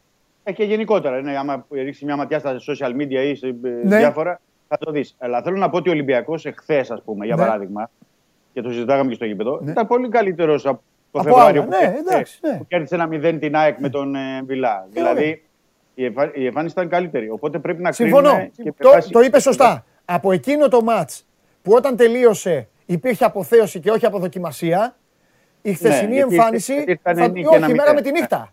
Η μέρα με Ναι. τη νύχτα. Η ΑΕΚ στρατοπέδευε έξω από τη μεγάλη περιοχή. Απλά δεν το πίστευαν ότι θα Ναι. μπορούσαν να έχουν βάλει γκολ. Ναι.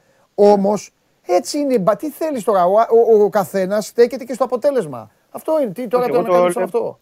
Ναι, Όχι, όχι. Εγώ το Σε όλες λέω τις το ομάδες επισημαίνω ισχύει αυτό. ως μια παράμετρο. Το επισημαίνω ως μια παράμετρο. Ε, Όπως εντάξει. επίσης πρέπει να, να επισημάνουμε Το ότι όμως ο Ολυμπιακός, ας πούμε, τα μπακ του ε, δεν, ε, δεν, ε, δεν του δίνουν αυτά που θέλει. Το ότι υπάρχουν Ναι, κεντρικά πρόλαβε, χάφτα τα οποία γιατί δεν θέλω είναι να- καλά. Το ότι, το ότι και το ότι η επιθετική του τώρα ο καθένας δεν έχει καλό φεγγάρι, εντάξει, είναι μια πραγματικότητα, ρε Δημήτρη. με πρόλαβες ότι, γι' αυτό ήθελα να πω, ότι έχει και ο Ολυμπιακός παίκτες ντεφορμέ. Ε, όπως έχει Ε, γεια σου. το, λά- τα δύο λάθη που κάνει ο Λαλά Ναι. ε, στη φάση το ένα προέρχεται το κόρνερ γιατί έχει κάνει δύο φορές την ίδια φάση ο Λαλά Ναι. δεν σιγουρεύει την πάσα και κάνει τη λάθος ε, την κόντρα και παραχωρεί Ο Λαλά τον έφαγε. Βαγγέλης είσαι εδώ; και Εδώ είμαι, ναι. Έλα, δεν μπορώ, δεν, ε, κάτι... Όπα. Τζάμπα τα λέει τώρα. Τι έγινε; Ε, τίποτα, δεν ακούστηκε τίποτα. Μετά το Ναι. Λαλάς σε έφαγε ο Λαλά. Ό,τι είπες δεν ακούστηκε. Πάμε άλλη Α, μία. έπεσε. Α, δεν ακούστηκε τίποτα; Όχι. Ανατράπηκε. Για ρίξτε. Έμεινε. Ωραία, να τα πούμε, από τι- να τα πούμε πάλι. Έλα, πάρτε τον, πάρτε τον Δημήτρη. Έλα, πάρτε τον, Δημήτρη, ξαναπάρτε. Ούτε το πάλι. Για πες εσύ για να σε, να σε διώξω σένα τώρα, δεν μου φταίει σε τίποτα. Λοιπόν, Έλα. ραντεβού, άκου, Ναι. φεύγεις. Ραντεβού αύριο έχουμε να πούμε για τον Τζούμπερ. Έχουμε Οκ. να πούμε πάρα πολλά. Πάρα πολλά. Και, και θέλω να κάνεις να ψάξεις, ρε παιδί μου. Μίλα με κανένα παιδί. Πες γιατί ρε μιλάτε μες στο γήπεδο. Ρε, ρε εσείς ηρεμία, ρε. Θυμάσαι, ο Ντούσαν Μπάγεβιτς, εγώ τον έχω σημαία τον Μπάγεβιτς. Έτσι όπως κοούτσαρε και την ΑΕΚ και τον Ολυμπιακό, είχε έρθει, δεν θα πω ονόματα, δεν θα πω ονόματα, είχε έρθει παίκτης ε, μεταγραφή, γίνεται Βαγγέλη φιλικό παιχνίδι και κάνει ο παίκτης, εντάξει δεν έκανε και κάτι κακό. Έφυγες, δεν θα πω ονόματα, έφυγε από δεξιά ο Αρναούτογλου και μπαίνει ο παίκτης και κάνει, ε, ε, ε, ξέρεις να του δώσει την μπάλα. Δεν την έδωσε ο Αρναούτογλου και σούταρε. Δίκιο είχε ο παίκτης. Και τελειώνει το μάτς και τον πιάνει ο Μπάγεβιτς και του λέει, άκου του λέει, εδώ του λέει χέρια δεν σηκώνουμε στο συμπέκτη. Να βλέπει όλος ο κόσμος, να βλέπει όλο το γήπεδο ότι σηκώνουμε χέρια. Εδώ δεν σηκώνουμε χέρια. Ό,τι έχουμε τα λέμε στα Μετά. αποδητήρια. Στο ημίχρονο και στο τέλος. Είπες κάτι όμως, Δεσί Παντελή, το οποίο από μόνο την είναι απάντηση. Έχει η ΑΕΚ αυτή τη στιγμή κάποιον, τον Μπάγεβιτς ή κάποιον σαν τον Μπάγεβιτς; Δεν έχει. Και αυτό, αυτή είναι η μεγάλη της Ναι. αρρώστια εδώ και τέσσερα χρόνια. Δεν έχει ένα προπονητή. Τι θα κάνουμε. Όταν θα τον βρει, ίσως αυτά τα φαινόμενα που δικαιολογημένα παρουσιάζεις εκλείψουν. Θα δούμε. Μάλιστα. Μέχρι Φιλιά, τότε- Βαγγελάρα μου, αύριο. Αύριο. Αύριο. Γεια. Έλα, ο Λαλά τι έγινε; Παίζει; Πάει. Εδώ είμαστε. Μου το φάγα το Χριστόφιδέλη. Εδώ είμαστε, Μου το Αντί. κατα- εδώ- Έλα, μεγάλε, έλα, μεγάλε. Πού είχαμε μείνει, Παντελή, πού είχαμε μείνει; Είχαμε μείνει Πάγος κάτι στο- για το εικόνα, Λαλά. ε, Είπες πάγος- εκεί για τα μπακ πήγες να πεις, τα κεντρικά χαφ πήγες να πεις. Έπεσε λογοκρισία. Όχι, ρε, εντάξει. Κάτω τα λέω. χέρια από τον Ελαραμπή. Εγώ αυτό έχω να πω. Ο τύπος έχει δώσει τα πάντα. Είτε μείνει, είτε φύγει. Όχι, μα δεν λέμε για τον Ελαραμπή Ναι. γι' αυτό. Λέμε για, για τις φάσεις που Δεν για είναι καλά τουλάχιστον- πάντως ψυχολογικά. Θες να σου πω κάτι ποδοσφαιρικό; Θα, θα κάνω και λίγο αναπαράσταση. Ούτε το πλασέ που δεν έκανε, ε, που, που, που, που είναι ψωμοτήρι, που το, ούτε εκεί. Ξέρεις που καταλάβατε κι εσείς να Παν- πω εσείς στο Ολυμπιακή σας στο γήπεδο; Ξέρεις που φαίνεται ότι ο παίκτης δεν είναι καλά; Εκεί που περνάει η μπάλα στην περιοχή, περνάει μπροστά του και όπως είναι έτσι κάνει ένα τέτοιο. Και σηκώνει το πόδι.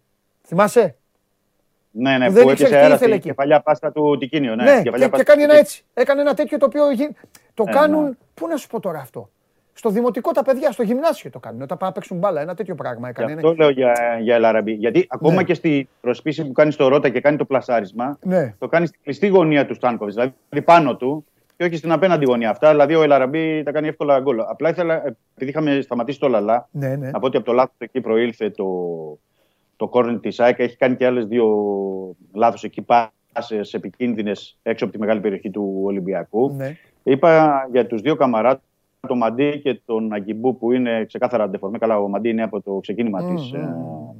περίοδου. Ε, και ήθελα να πω ότι έχει και, έχει και εργαλείο ο προπονητής στα χέρια του. Δηλαδή, χθες ο Ολυμπιακός έκανε τρεις αλλαγές. Όπως είδαμε, Παντελή. Δηλαδή, θα Ναι. μπορούσε να περάσει και κάποιους, ε, άλλο- α, να κάνει άλλες δύο αλλαγές. Βλέπω, νωρίτερα εννοώ, βλέποντας τον Μαντί, τον Αγκιμπού και κάποιους άλλους παίκτες που δεν είναι σε καλή κατάσταση. Αλλά ε, στο τέλος της ημέρας θα πρέπει να κρατήσουμε δύο πράγματα ε, για μένα ναι. και σε αυτά να τα ε, δει και ο Μαρτίνς. Πρώτον είναι ότι παρόλο την ισοπαλία ο Ολυμπιακός είναι στους 11 από το δεύτερο ΠΑΟ, με μια αγωνιστική ακόμα να έχει βγει, δηλαδή υπάρχουν 7 αγωνιστικές Μμμ. μέχρι το τέλος. Αλλά το σημαντικότερο για μένα είναι ότι ο Μαρτίνς με αφορμή την ε, διακοπή, ε, την αναβολή του αγώνα με τον ΠΑΟΚ, Μμ. έχει 12-13 μέρες να δουλέψει το Ρέντι με όλους τους παίκτες. Δηλαδή τώρα αυτή τη στιγμή δεν θα είναι παίκτες που θα λείπουν σε εθνικές ή οτιδήποτε άλλο. ναι. Ε, ας καθίσουν όλοι μαζί να δω, δούνε ε, τι γίνεται με τις στατικές φάσεις, τι γίνεται με το transition ε, στην άμυνα. Έχεις δίκιο. Ε, Και να μην πάρουν και ε, τις άδειες αυτές. Γιατί τώρα τελευταία πήραν δύο-τρία μαζεμένα, ε. Δίκιο δεν έχω. Καλά Ναι, δεν ναι. θυμάμαι. όχι, πολύ καλά θυμάσαι. Ε, άλλο στη Γαλλία, άλλο στο Ντουμπάι, άλλο στο Αμπουντάμπι και διαφορετικά. Ε, και ο Μαρτίνη έφυγε, πήγε στην Πορτογαλία. Τέλος πάντων, εντάξει, να μου πεις αφού φύγαν όλοι τα κάνει. Το θέμα είναι. Όχι, θέλω να πω το άλλο ότι να καταλήξω ότι τώρα έχει Ναι. τι- σχεδόν δύο εβδομάδες που θα είναι όλοι οι παίκτες. Δηλαδή δεν Ναι. υπάρχει δικαιολογία ότι είμαι κουρασμένος. Ναι. Πάμε στον τέρμι με τον Παναθηναϊκό κουρασμένοι ή να πάμε Ε, δεν μπορούμε να το δουλέψουμε αυτό. Α δουλέψουν όλες τι στατικές φάσεις, ας δουλέψουν στο transition, ας δουλέψουν στους αυτοματισμούς και ας δουλέψουν και σε πράγματα που μπορούν να δώσουν και άλλοι ποδοσφαιριστές. Οι ντεφορμές καθίσουν στον πάγκο Ναι. ε, μέχρι νεοτέρας. Δηλαδή υπάρχουν πράγματα για να διορθώσει ο Ολυμπιακός και φυσικά να τα δει Ναι. και όλη τη γενικότερη εικο- εικόνα εν ώψη του σχεδιασμού της νέας σεζόν. Βέβαια. Και να δούμε τελικά Αυτό το αν επαναλαμβάνω. μπορούν τελικά να Το τρέξουν. επαναλαμβάνω. Να δούμε αν μπορούν να παίξουν. Γιατί εσύ είπες εδώ, μετέφερες το ρεπορτάζ, πήγε ο Βαγγέλης Μαρινάκης στο Ρέντι, του ζήτησε πράγματα. Είπες εσύ, διάβασες εσύ την επίσκεψή του σωστά. Αλλά νομίζω ότι και ο ίδιος χθες στο γήπεδο που πήγε, δεν νομίζω ότι θα έμεινε ικανοποιημένος από αυτό που είδε όσον αφορά στον τρόπο με τον οποίο αντιμετωπίστηκε, κυρίως στην αρχή το παιχνίδι. Εγώ κολλάω στην αρχή. Ναι. Μετά γίνανε και πραγματικά και στο τελευταίο κομμάτι του μάτς, ε, το έγραψα και όλα, το είπαμε και χθες με τα παιδιά, ο Ολυμπιακός, εντάξει βέβαια, ε, κάτσε να το ολοκληρώσω για να πω μετά το βέβαια. Ε, ο Ολυμπιακός Ναι. το κυνήγησε με την μπάλα κάτω, ο Ιάκ πήγε πιο πολύ στις στιμένες μπάλες, τώρα Έτσι, έχει το έτσι. βέβαια. Βέβαια δεν θυμάμαι τελευταία φορά τον Ολυμπιακό με τόσους μπαλωμένους μέσα, το είχα ξεχάσει πότε ήταν. Έτσι. Από τη μέση και μπροστά, ναι. ναι, Ναι, ναι. με Βαλβουενά μέσα, με Φορτούνη μέσα, με Λαραμπή μέσα, με Τικίνιο μέσα, με τον Εμβιλά λίγο πιο πίσω. Οκ. Ε, τι να πω. Είναι θέμα δουλειάς. Είναι θέμα δουλειάς και άκου, Είναι θέμα ο στόχος δουλειάς, του γιατί Ολυμπιακού, με βάση το- πέρα από το ναι. κύπελο, ο στόχος του Ολυμπιακού θα είναι να μην ξενερώσει τον εαυτό του και τον κόσμο του τελειώνοντας το πρωτάθλημα. Αυτό είναι Κατάλαβες; το σημαντικό. Μα γι' αυτό είναι το σημαντικό. Αυτό είναι. Δεν Δηλαδή, είναι θέμα κούπας. Δηλαδή και η επίσκεψή του Βαγγέλη Ναι. Μαρινάκη Παντελή. Πρέπει να το πούμε ότι είχε αυτό. Δηλαδή, τους είπε ότι έχουμε τους τελικούς για να τους δείξει πόσο σημαντικά είναι τα παιχνίδια. Και κυρίως ότι πρέπει ο κόσμος Ναι. μας έχει στηρίξει και το είπε κιόλας. Μας έχει στηρίξει και πρέπει να του δώσουμε τη χαρά μέχρι το τέλος της περίοδου. Ναι, ναι. Τι σημαίνει χαρά, να κλείσει με εικόνα ανάλογη Ολυμπιακός. Ε, να παίξει μπάλα, εντάξει, τα αποτελέσματα σχετικά είναι. Ναι, να παίξει μπάλα. Έτσι. Και ο Ολυμπιακός έχει τη δυνατότητα. Γιατί πρέπει να πούμε και αυτό ότι το τελευταίο διάστημα. Λέμε για την κόπωση, οκ, είναι δυόμιση χρόνια, ωραία μαζί. Αλλά ο Ολυμπιακός παίζει από Κυριακή σε Κυριακή. Δηλαδή δεν γίνεται. Ε, με- παίρνουν ανάσες οι παίκτες. Ε, βέβαια, Καμιά ρε, Υπάρχει εννοείται. μια- Μια εβδομάδα έχουν. υποστήριξη. Έχουν μια εβδομάδα, δεν έχουν τα ενδιάμεσα της Ευρώπης, του Ναι. κυπέλλου, διάφορα. Οπότε θα πρέπει να είναι και διαφορετική η εικόνα. Και αντίθετα, στα τελευταία τετράδα των αγώνων, έχει μία νίκη ο Ολυμπιακός ε, οριακά στο τέλος με τον Άρη, Ναι. μία ήττα από τον Άρη στο Βικελίδης και δύο ισοπαλίες με τον Παζιάννενα και με, το, με την ΑΕΚ. Οπότε πρέπει να αλλάξει και αυτό. Δεν είναι ένα δείγμα μεγάλο, συν το δείγμα όλης της ε, περίοδου. Και θεωρώ ότι ο Βαγγέλης Μαρνάκης, για να, να απαντήσω σε αυτό που είπες και νωρίτερα, ότι ναι, μεν πήγε έτσι παραμονές του αγώνα με την ΑΕΚ, αλλά έχει ή- ήδη διαμορφωμένη άποψη, γνώμη κτλ. Και, και για το ρόστερ και τι πρέπει να αλλάξει και γενικά για όλα τα, τα πράγματα και αυτά θα τα δούμε στη συνέχεια. Έχουμε, πολύ, Θα- έχουμε, θα- έχουμε θα- θερμό θα- καλοκαίρι θα να τα είμαστε- συζητήσουμε θα- αυτά με, με όλους. Αύριο Ελαραμπή και όχι μόνο. Αύριο. Ναι, Να είσαι ναι. έτοιμος. Φιλιά. Καλό μεσημέρι. Γεια σου Δημήτρη. Ε, ε, πόσα like πιάσανε για να δω το θρίαμβο μου το σημερινό, τι έκανα; Αλήθεια. Δεν τους κάνω ούτε πλάκα. Δεν λέω τίποτα. Έλα μέσα, έλα να τελειώνουμε. Έλα να πάμε να φάμε. Πού είναι ρε παιδιά ακόμα, περιμένει το Δημήτρη. Λοιπόν, έχει και σήμερα Φενέρμπαξε Μπάγκερν. Και πάω Ολυμπιακός. Χθες είχε, τα έχω πει αυτά. Χθες είχε και. Το είπαμε, Ζαλγκύρη Ερυθρό Αστέρας μετά από παράταση. 88-88 το κανονικό παιχνίδι. 109, 103, συγγνώμη, 98. Σπύρος Καβαλιαράτος είναι εδώ Χαίρετε. για να τα πει όλα. Και πάνω απ' όλα, εντάξει, βγήκαμε την, Κυρι- την Παρασκευή, τα είπαμε εκεί με τον Παπα-Νικολάου, Ολυμπιακός τρίτο-δεύτερο. Δείξτε την κάρτα τώρα. Εδώ σε θέλω. Από σήμερα θα στα λέω. Κάθε μέρα θα στα λέω. Την έχω ήδη έτοιμη. Παραγγελία την έκανα. Α, εντάξει, βάλανε τη βαθμολογία. Ωραία. Αυτή είναι η βαθμολογία. Βλέπετε εδώ το 19-9 της, ε, του Ολυμπιακού, το 18-9 της Ρεάλ, το 18-9 της Αρμάνι. Αυτή τη στιγμή αν τελείωνε η διοργάνωση, τώρα αν τελείωνε, τα χιαστή, τα playoff είναι Μπαρτσελώνα Μπάγερν, Ολυμπιακός Μονακό, Ρεάλ Μακάμπι και Μιλάνο Έφες, αλλά δεν τελειώνει τώρα γιατί κύριε Σπύρο έχουμε, εδώ είμαστε. Και έχει και μια αγωνιστική. Επειδή ρωτάει ο κόσμος, Αυτά είναι τα ξαναβολής. ναι, Υπάρχει και άλλη μια αγωνιστική, η τελευταία. όλα τα έχουμε. Α, όλα μαζί, εντάξει. Τα- Αυτή είναι η τελευταία αγωνιστική. Όλα τα έχουμε. Ναι, Βάλτε, πριν- βάλτε το πριν, αφήστε τον λίγο. Ωραία. Βάλτε το πριν. Σήμερα είναι το Fenerbahce Bayern. Η Bayern έχει τρία. Παίζει Τρίτη ε, παίζει σήμερα, είναι Δευτέρα, Δευτέρα, Τετάρτη, Παρασκευή. Ναι, αγγλικά. Και παίξε και, τη- και το Σάββατο πρωτάθλημα. Και παίξε και την Πέμπτη Ευρωλίγκα. Ναι. Κάτι δύο μέρες πάει. Δέκα μέρες. Ναι. Δέκα μέρες πέντε ναι, Στο μάτς. πρωτάθλημα βάλανε τους αναπληρωματικούς, χάσανε. Ε, τι να την βάλω. Oldenburg. Αν θυμάμαι καλά, αν ήταν η Ναι. Oldenburg. Αλλά ε, η- η Bayern, ας πούμε, μπορεί, αν κάνει. Ε, παίζει με την. ε, Εδώ βλέπουμε τη Φενέρα διάφορη. Παίζει με την ΕΦΕΣ που δεν ξέρω πόσο ενδιαφέρεται. Να δούμε πού θα φτάσουμε στην κατάταξη, έτσι. Ε, αυτά, το Άλμπα Παναθηναϊκός είναι διάφορα βαθμολογικά. Μπαρτσελώνα Μακάμπι έχει ενδιαφέρον για το τι θα κάνει η Μακάμπι. Έτσι, γιατί ε, μπορεί να βγει και πέμπτη και έκτη και έβδομη, παίζουν όλα. Και το, το Βιλερμπάν Αρμάνι δεν έχει έχει ενδιαφέρει τον Ολυμπιακό, αλλά ξέρεις, είναι πολύ μεγάλη συζήτηση ακόμα και με αυτά τα 10 μάτς που απομένουν, αν είναι 10-9, Βάλτε και τα άλλα. είναι 5 αυτά και 9 μάτς απομένουν Της Παρασκευής είναι αυτή. και υπάρχει και ένα στις 13 Τετάρτου, ένα παιχνίδι, ε, το, το, το οποίο μπορεί να κρίνει και τα πάντα. Ε, είναι στην προηγούμενη κάρτα το 13 Τετάρτου. Αυτό σημαίνει ότι ο Ολυμπιακός ε, θα πρέπει να μάθει τον, μπορεί να ε, μάθει τον αντίπαλό του 13 Τετάρτου βράδυ και να έχει να προετοιμαστεί 5 μέρες για όποιον είναι να παίξει. Για Είναι- βάλτε πάλι πριν, να τα δούμε και αυτά. Ποιο είναι το 14 Τετάρτου; Τε- 13 Τετάρτου παίζει η Μακάμπη. Ε, δεν το έχουμε εδώ Δεν στο το έχουμε πρόγραμμα. Ναι. Υπάρχει ένα μάτι 13 Τετάρτου. Το οποίο ε, έχουμε βάλει αυτή τη εβδομάδα τα παιδιά. Κατάλαβες, υπάρχει και ένα μάτι λοιπόν 13 Τετάρτου που κλείνει. Όχι, είπαμε να βάλουν όλα όσα τελειώνουν. Οπότε αυτό το λησμόνησαν. Τέλος πάντων, εντάξει, θα το βάλει ο Ματίκας τώρα. Δεν θυμάμαι τώρα με ποιον είναι στις 13 Ξέχασε ο Ματίκας, θα το Τετάρτου. βάλει τώρα. Ωραία. Ή θα μου το πούν. κάποια στιγμή. Ε, Α, αφού έχω και τους Ρουφιάνου εδώ. Θα Ρουφιανέψουν, εδώ οι φίλοι μου. τι σημαίνει. Α, Βέβαια θα μου πεις ότι ο Ολυμπιακός δεν προλάβαινε να προετοιμαστεί Ναι. για αυτό το μάτι γιατί Ναι. θα ρίξει πλέον το βάρος Ναι. στον Παναθηναϊκό. Ναι. Μια εβδομάδα θα προετοιμαστεί για τον Παναθηναϊκό. Την Τρίτη 12 ας πούμε, θα παίρνει ρεπό, Ναι. χάνει, χάνει μία μέρα, τη 13 Τετάρτου. Γιατί η προετοιμασία ουσιαστικά θα ξεκινήσει 14 Τετάρτου Ναι. για το. Ε, για το Final Four. Παπ, εμφανίστηκαν οι φίλοι μου που σου λέω. Μακάμπι Φενέρ. Ναι, Μακάμπι Φενέρ. Εκεί λοιπόν η Μακάμπι μπορεί να αποφασίσει, παίζω πέμπτο, βγαίνω πέμπτος, έκτος, έβδομος, ξέρω. Ναι. Οπότε τυπικά δεν μπορείς να ξέρεις τον αντίπαλό σου. Ενδεχομένως, έτσι πρέπει να έγινε δούμε και όλα τα έτσι, ε; αποτελέσματα. Ναι. Ναι, έγινε. Γιατί αυτό σημαίνει, παιδιά, να πω και τι σημαίνει. Από τη μία είναι αυτό που λέμε για τον Ολυμπιακό, ότι έχει καιρό τώρα, άμα ένα μάτς μόνο στο ΆΚΑ. Απ' την άλλη, θα καθυστερήσει η προ- η προετοιμασία αντιπάλου. Μπράβο. Βέβαια, πέντε μέρες είναι αρκετές Εντάξει. το 2022, Ναι. γιατί έχοντας μάθει οι ομάδες να παίζουν Ναι, δύο-τρεις και μέρες. τι μπορείς να κρύψεις κιόλας, ποτέ. Γνωρίζονται οι ομάδες. Το πολύ πολύ ναι. Ε, και ο, ξέρεις, ο Μπαρτζόκας είναι ένας άνθρωπος που έχει μια συγκεκριμένη φιλοσοφία. Δεν ε, χτίζει Ναι, το δεν κα- παιχνίδι ναι, του ναι, με βάση τον αντίπαλο. Ναι, θα παίξουμε ναι. το παιχνίδι μας, θα έχουμε τις βασικές αρχές μας Ναι. και από εκεί και πέρα κοιτάμε. Ναι. Έτσι, και για να καταλάβετε, ας πούμε, ξέρετε, το, έχει αλλάξει ακόμα και το βίντεο στο μπάσκετ. Δεν είναι κάθονται δύο ώρες σε μια αίθουσα. Κοιμούνται όταν γίνεται αυτό.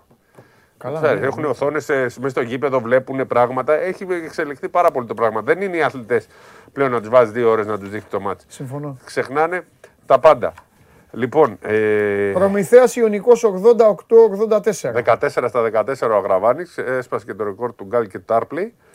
Ε, τρομερός ο, ο Δημήτρης ο Αγραβάνης. Ε, Ο οποίος ε, μετά και τις τελευταίες εξελίξεις νομίζω ότι δεν τίθεται θέμα πλέον για τη 12η της Εθνικής. αφού έμεινε έξω ο Μίτογλου, έχει πάρα πολλές πιθανότητες. Τώρα δεν, Έτσι κι δεν θέλω αλλιώς να είχε- προδικάσω, αλλά... Αλλά, ε, καλά, όχι, ναι, εντάξει. εντάξει. Ε, Ηρακλής Άρης 91-86. με μεγάλη εμφάνιση του Παπαδάκη, που έβαλε σε κάποια φάση πέντε συνεχόμενα τρίποντα, ο 23χρονος ε, γκαρντ. Σου έχω πει είναι ο γιος του παλιού ε, παίκτη του, ε, Τι, του του Μπάμπη. Απόλλωνα. Α, δεν είναι του Του, Αλ, Μπάμπη. Α, όχι, του είναι Αλβέρτου του- Παπαδάκη, είναι, του ναι, Μπακ. Ναι, ναι, ναι, ναι, ναι. Λοιπόν, ΑΕΚ Παναθηναϊκός 69-83. Πολύ πιο εύκολα από ό,τι περίμενα. Η ΑΕΚ δεν μπήκε ποτέ στο παιχνίδι. Βέβαια, ξέρεις, ε, οποιοδήποτε άλλος ε, προπονητής πάει στην ΑΕΚ είναι δύσκολο να περάσει τη φιλοσοφία γιατί η ΑΕΚ- γιατί η ΑΕΚ έπαιζε με ένα συγκεκριμένο τρόπο μπάσκετ. Συμφωνώ. Το οποίο δεν μπορεί να το παίξει κάποιος άλλος. Έτσι. Με εκείνο το μπάσκετ μπορούσε ε, να, να δυσκολέψει περισσότερο κανονικές ομάδες. Ενώ αν πάμε να παίξει κανονικό μπάσκετ δεν είναι δομημένη έτσι η ΑΕΚ Ναι. για να μπορεί να κάνει ε, νίκες. Λοιπόν, εύκολη νίκη, παίξει πολύ καλά ο Παναθηναϊκός και πήρε την, ε, την νίκη σε μια πολύ καυτή ατμόσφαιρα για άλλη μια φορά. Είναι ένα περίεργο γήπεδο Ναι. της, ε, ε, τα Λιώσια. Το είπε και ο Πορεύτης. Λέει, ωραία ατμόσφαιρα, ε, Ε, Του άρεσε σκληρή, σκληρή βέβαια, έδρα. ναι. Σκληρή έδρα. Θα έχουμε να πούμε την άλλη Δευτέρα τέτοια ώρα, ε, πιο πολλά εδώ και μαζί και με τον Τρίγκα για το Εντάξει, Παναθηναϊκός και έχουμε τώρα, Ολυμπιακός. μπαίνουμε σε σιγά σιγά Ξανά. σε ρυθμούς Ολυμπιακός, Παναθηναϊκός Ολυμπιακός, Πέμπτο. κρίνεται η πρώτη θέση. Πέμπτο Ναι, παιχνίδι. κρίνεται η πρώτη, είναι πάρα πολύ σημαντικό. Αν νικήσει ο Παναθηναϊκός παίρνει την πρώτη θέση στην κανονική περίοδο, αλλιώς ο Ολυμπιακός. Αν δεν γίνει στραβοπάτημα, ας πούμε, σήμερα του Ολυμπιακού, ο νικητής παίρνει την πρώτη θέση. Ναι. Αν στραβοπατήσει ο Ολυμπιακός, παίζει ρόλο και η διαφορά. Μάλιστα. Λοιπόν, και Περιστέρη Λάρισα 71-77. Με μεγάλη ανατροπή η Λάρισα, με το Μούντι να κάνει τρομερά, α, τρομερό παιχνίδι. Και, Και το- Χρυσικόπουλο. Χρυσικόπουλο να τον στέλνει στα αποδητήρια. Ο Τόμιτς μου θύμισε λίγο Σφερόπουλο με Μπίρτς, αν θυμάσαι. Ναι. Ήταν δίπλα τότε ο Τόμιτς. Και έγραφαν. Και αγραβάνει τον είχε στείλει έτσι. δεν Στο το θυμάμαι. Αλεξάνδρεια. Στο Αλεξάνδρεια. Ο Σφερόπουλος. Ε, γενικά, ξέρεις, τώρα είναι, τα κάνει αυτά ο Τόμιτς. Και, ενώ ο Χρυσοκόπουλος είναι ένα παιδί που είναι ήρεμος. Ξέρεις, πριν λίγο καιρό είχε φύγει τον ίδιο Ξιάκ, όχι την ώρα του αγώνα. Μετά επέστρεψε βέβαια, αν θυμάσαι. Ξέρεις, ε, δεν Εντάξει. ξέρω γιατί είναι στο επίκεντρο. Ναι. τέτοιο. Λοιπόν, αυτά λίγο πολύ με την ε, ε, εγχώρια. Να πούμε ότι η Καρδίτσα θέλει άλλη μία νίκη. Κέρδισε το Μεσολόγγι. Είναι οριστικό πλέον ότι ανεβαίνει. Έχουν τη Φιέστα. Οπότε ο Μπουρούσης οδηγεί την ε, ομάδα της ε, πα, ιδιαίτερης πατρίδας του για πρώτη φορά στην Α1, για πρώτη φορά σε μεγάλη κατηγορία ε, από την Καρδίτσα, ε, από την περιοχή της Καρδίτσας, γιατί και αναγέννηση στο ποδόσφαιρο δεν είχε φτάσει νομίζω. Δεν θυμάμαι ποτέ στην πρώτη εθνική. Αλλά γενικά στην Καρδίτσα φέτος το δούλεψαν καλά. Πάρα πολύ Και στο ποδόσφαιρο και στο μπάσκετ. Έφτιαξαν και καλή ομάδα και στην μπάλα και παλέψανε με καλούς παίκτες πήραν. Ωραία ατμόσφαιρα, δηλαδή έγινε Ωραία, ωραία, επίκεντρο ωραία, μπράβο. η εξέδρα τους. Το, είχα- το έχουμε δει σε πολλά βιντεάκια. Οπότε ε, τέτοιο. Να πούμε τώρα δύο-τρία επιμέρους. Λοιπόν, ε, οι Los Angeles Lakers. Ψήφισε, ψήφισε στο poll. Ψήφισε στο poll. Έλα. Βάλτε αποτέλεσμα, να δούμε για αποτέλεσμα. Έλα. Ε, Ευτυχώς το θυμήθηκα χάρη στο Σπύρο γιατί δεν θα μου το λέγατε. Ποιος φταίει, ο Λεμπρόν Τζέιμς, παιδιά, μόνο. Δεν τον βάλατε. Ανά Πώς τι δεν τον κακές βάλατε; επιλογές. Αυτόν έχουν Ε, να- νόμιζα τα βάζατε μόνο Λεμπρόν Τζέιμς. Όχι, το γάμα είπα εγώ. Ε, το- Εγώ με το γάμα. Άκου- Ακούστε, παιδιά. Για Βάλτε να... αποτέλεσμα να Ε, δούμε. έπρεπε να βάλει ο Λεμπρόν Τζέιμς σκέτο, αλλά έβαλε 5 200 λέξεις για να μην το καταλάβουμε ότι λέμε για Ποιος τον το Λεμπρόν. έβαλε εγώ; Δεν το τι- ξέρω καν εγώ. Α, δεν το ξέρεις. Όχι, ρε, επίτηδες το. Θα 'βαζα εγώ ρε τέτοιο poll, είναι δυνατόν. Βάλτε το αποτέλεσμα πάλι, ρε Παναγία μου. Βάλτε το να το δούμε. Ρε. Μπράβο, Λεμπρόν. Και εγώ Λοιπόν, Λεμπρόν ψηφίζω. Πάμε στο 44,6 Λεμπρόν, 31. Κόμμα- Μπράβο, μπράβο στο 31,8. Και εγώ είμαι από τους ανθρώπους Μπράβο, που, που πάμε. λέω, που λέω Αχ, Θεούλη μου. ότι ο Λεμπρόν είναι ο κορυφαίος όλων των εποχών. Πάνω από τον Τζόρνταν. Ε, αλλά φέτος το έκανε μαντάρα. Γιατί έφυγε από παίχτη και ήθελε να κάνει και τον GM. Απέτυχες, κύριε Λεμπρόν. Λοιπόν, χθες ο Ντόνσιτς ήταν υπέροχος, νίκησε τους ε, Bucks. Οι Mavericks οι οποίοι πάνε full για τέταρτη θέση, να έχουν αβαντάζ έδρα στην πρώτο, πρώτο γύρο. Ο Κουσεύσκι, Ποκουσεύκη triple double. Έτσι, νί- ξαφνικά μου σκάσε μήνυμα 4,5 ώρα τη νύχτα από Χάρη Σταύρου πάει για triple double που κουσεύτηκε, άσα βλέπω εκεί το παιχνίδι.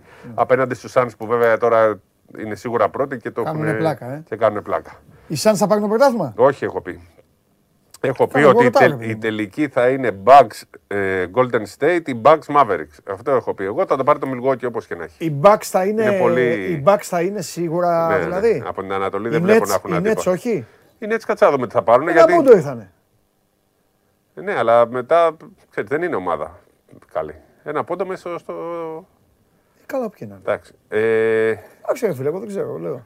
και σε παράταση κλπ. Μπορεί να συναντηθούν στην πρώτη, στον πρώτο Έφυγε γύρο των μεγάλη playoff. ομάδα, τώρα θα, χω- θα, θα, θα, Θα συναντηθούν στην πρώτη, θα στον πρώτο γύρο. χορεύουν. Φέφυγε ο γάτος πάλι. Θα χορεύουν τώρα τα ποντίκια. λέ. Θα λείπει ο γάτος. Ναι, εντάξει, αλλά ψιλοφιάσκο. Ψηλό. Δε- Τι ψηλό. Ψιλοφιάσκο. Και τα Μαζέψαμε- λέγαμε εμείς από την αρχή. Μαζέψαμε τα καπί του Αγίου Αρτεμίου. Ποιος του μάζεψε. Πίστεψε τώρα είναι δυνατόν σε μια εποχή που οι αθλητές υπερέχουν να έχει μαζέψει όλους τους γέρους; Δεν έχω κάτι με τους γέρους. Ένας ένας μπορεί να είναι. Φώναξε Δύο, τους όχι, φίλους του έξι. όλους. Όχι, Εντάξει, έξι. μας πρόδωσε και ο, μας πρόδωσε και ο Ντέιβις τώρα. Ε, ναι. Α, Ο Ντέιβις όλο, όλο βαβά έχει. Έλα ρε Ντέιβις. Τόσα λεφτά σου δώσαμε. Ε, αυτό τώρα θα διαλυθεί. Θα πάει ο Λεμπρόν άμα είναι στους Cavaliers. Να, πάει στο Να καλό. φτιάξει μια καινούργια ομάδα οι Lakers Εντάξει, κάνουν εκεί. Θα φτιάξουμε καλή ομάδα. Θα πάρουμε καλούς παίκτες. Ναι, ναι, πρόεδρε. Λοιπόν, εθνικός φιάσκο το είδες; Ρε τι έγινε εκεί ρε; Τι έγινε εκεί ρε; Τζάμπα, πήγε τζάμπα. Πάει. Και σου το είπα, η προοδευτική είναι καλή να γκελάρει μετά. Και γκελάρι και η προοδευτική μες στο κερατσίνι. Και τώρα παίζουν πάλι προοδευτική Ελευσίνα. Άμα κερδίσει η Ελευσίνα, ανεβαίνει αυτή. Πάλι, Βέβαια, πάλι τελικός Πάλι δηλαδή. τελικός. Πάλι χαμός Ε, θα γίνει στον Πάλι κορυδαλό. χαμό στον κορυδαλό. Και ξέρεις, η Ελευσίνα έχει καλύτερη ομάδα από τον εθνικό. Ο οποίος Ε, εθνικός, ναι, ξέρει, δεν έπαιξε ο Σουμπίνιο και Φερναντίνιο και οι άλλοι. Γιατί δεν, ε, δεν είχαν άδεια παραμονής Τι παραμονή, τι παραμονή. στην Ελλάδα. Τώρα γιατί με παίρνουν αυτοί; Κάτσε τώρα, Σπύρο, μη- μιλάμε. Ε, τι τώρα. να κάνω, ε, Να σου πω. Τι άδεια παραμονής είναι. στην Ελλάδα. Ποδοσφαιριστές του Εθνικού, ναι, ε, έληξε ε, άδεια παραμονής και δεν πήγα να παίξω στη Μυτιλίνη. Φαντάζεσαι να κερδίσει ο εθνικός στην προοδευτική και να πηγαίναμε στη Μυτιλίνη και να παίξουμε και να μην είχαν. Και δεν θα έχεις παίκτες. Θα, Τι θα, θα τραβάμε, γκρίνει. ρε παιδιά. Κάτσε, αν ο εθνικός όμως. Περίμενε. Αν- Αν, ο εθνικός χθες κέρδιζε και το προοδευτική Ελευσίνα ερχότα, ε, έρθει χ, θα, Χ- θα, Χ δύο αν ερχόταν. θα ανέβαινε εθνικό. Ναι, με χ δύο. Σε κάθε άλλο. ε, Και να κέρδιζε τελευταία αγωνιστική το Ναι. κερατσίνι, έτσι. Ναι, θα μου πεις ναι. μπορεί να χάνει από το κερατσίνι ο εθνικός. Καλά, ναι, σωστό. σωστό. Μάλιστα. Αυτά. Και συγχαρητήρια στην ομάδα Πόλο του Ολυμπιακού, γιατί λέγαμε για Πόλο Εθνικό, αλλά να πούμε και για Πόλο Ολυμπιακού. Ε, είπαμε, έτσι ξεκινήσαμε. Ε, και από εγώ, δεν έχω πει εγώ. Ναι, να πεις, πες ό,τι Τρομερή εμφάνιση, τρομερό. Και έχει βάλει ένα γκολ. Δεν ξέρω αν το έχεις δει. Το είδα. ρε.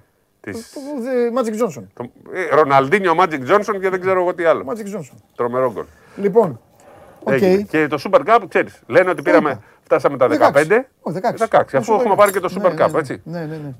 Λοιπόν, γεια σας. Εθνικός πάει για πρωτάθλημα τώρα; Όχι, ρε. Αφού είναι αντιμετωπίσει την καλύτερη ομάδα της Ευρώπης. Ε, και ο Εθνικός δεν είναι η δεύτερη Η καλύτερη τρίτη ομάδα της καλύτερη. Ευρώπης. Η τρίτη. Η τρίτη.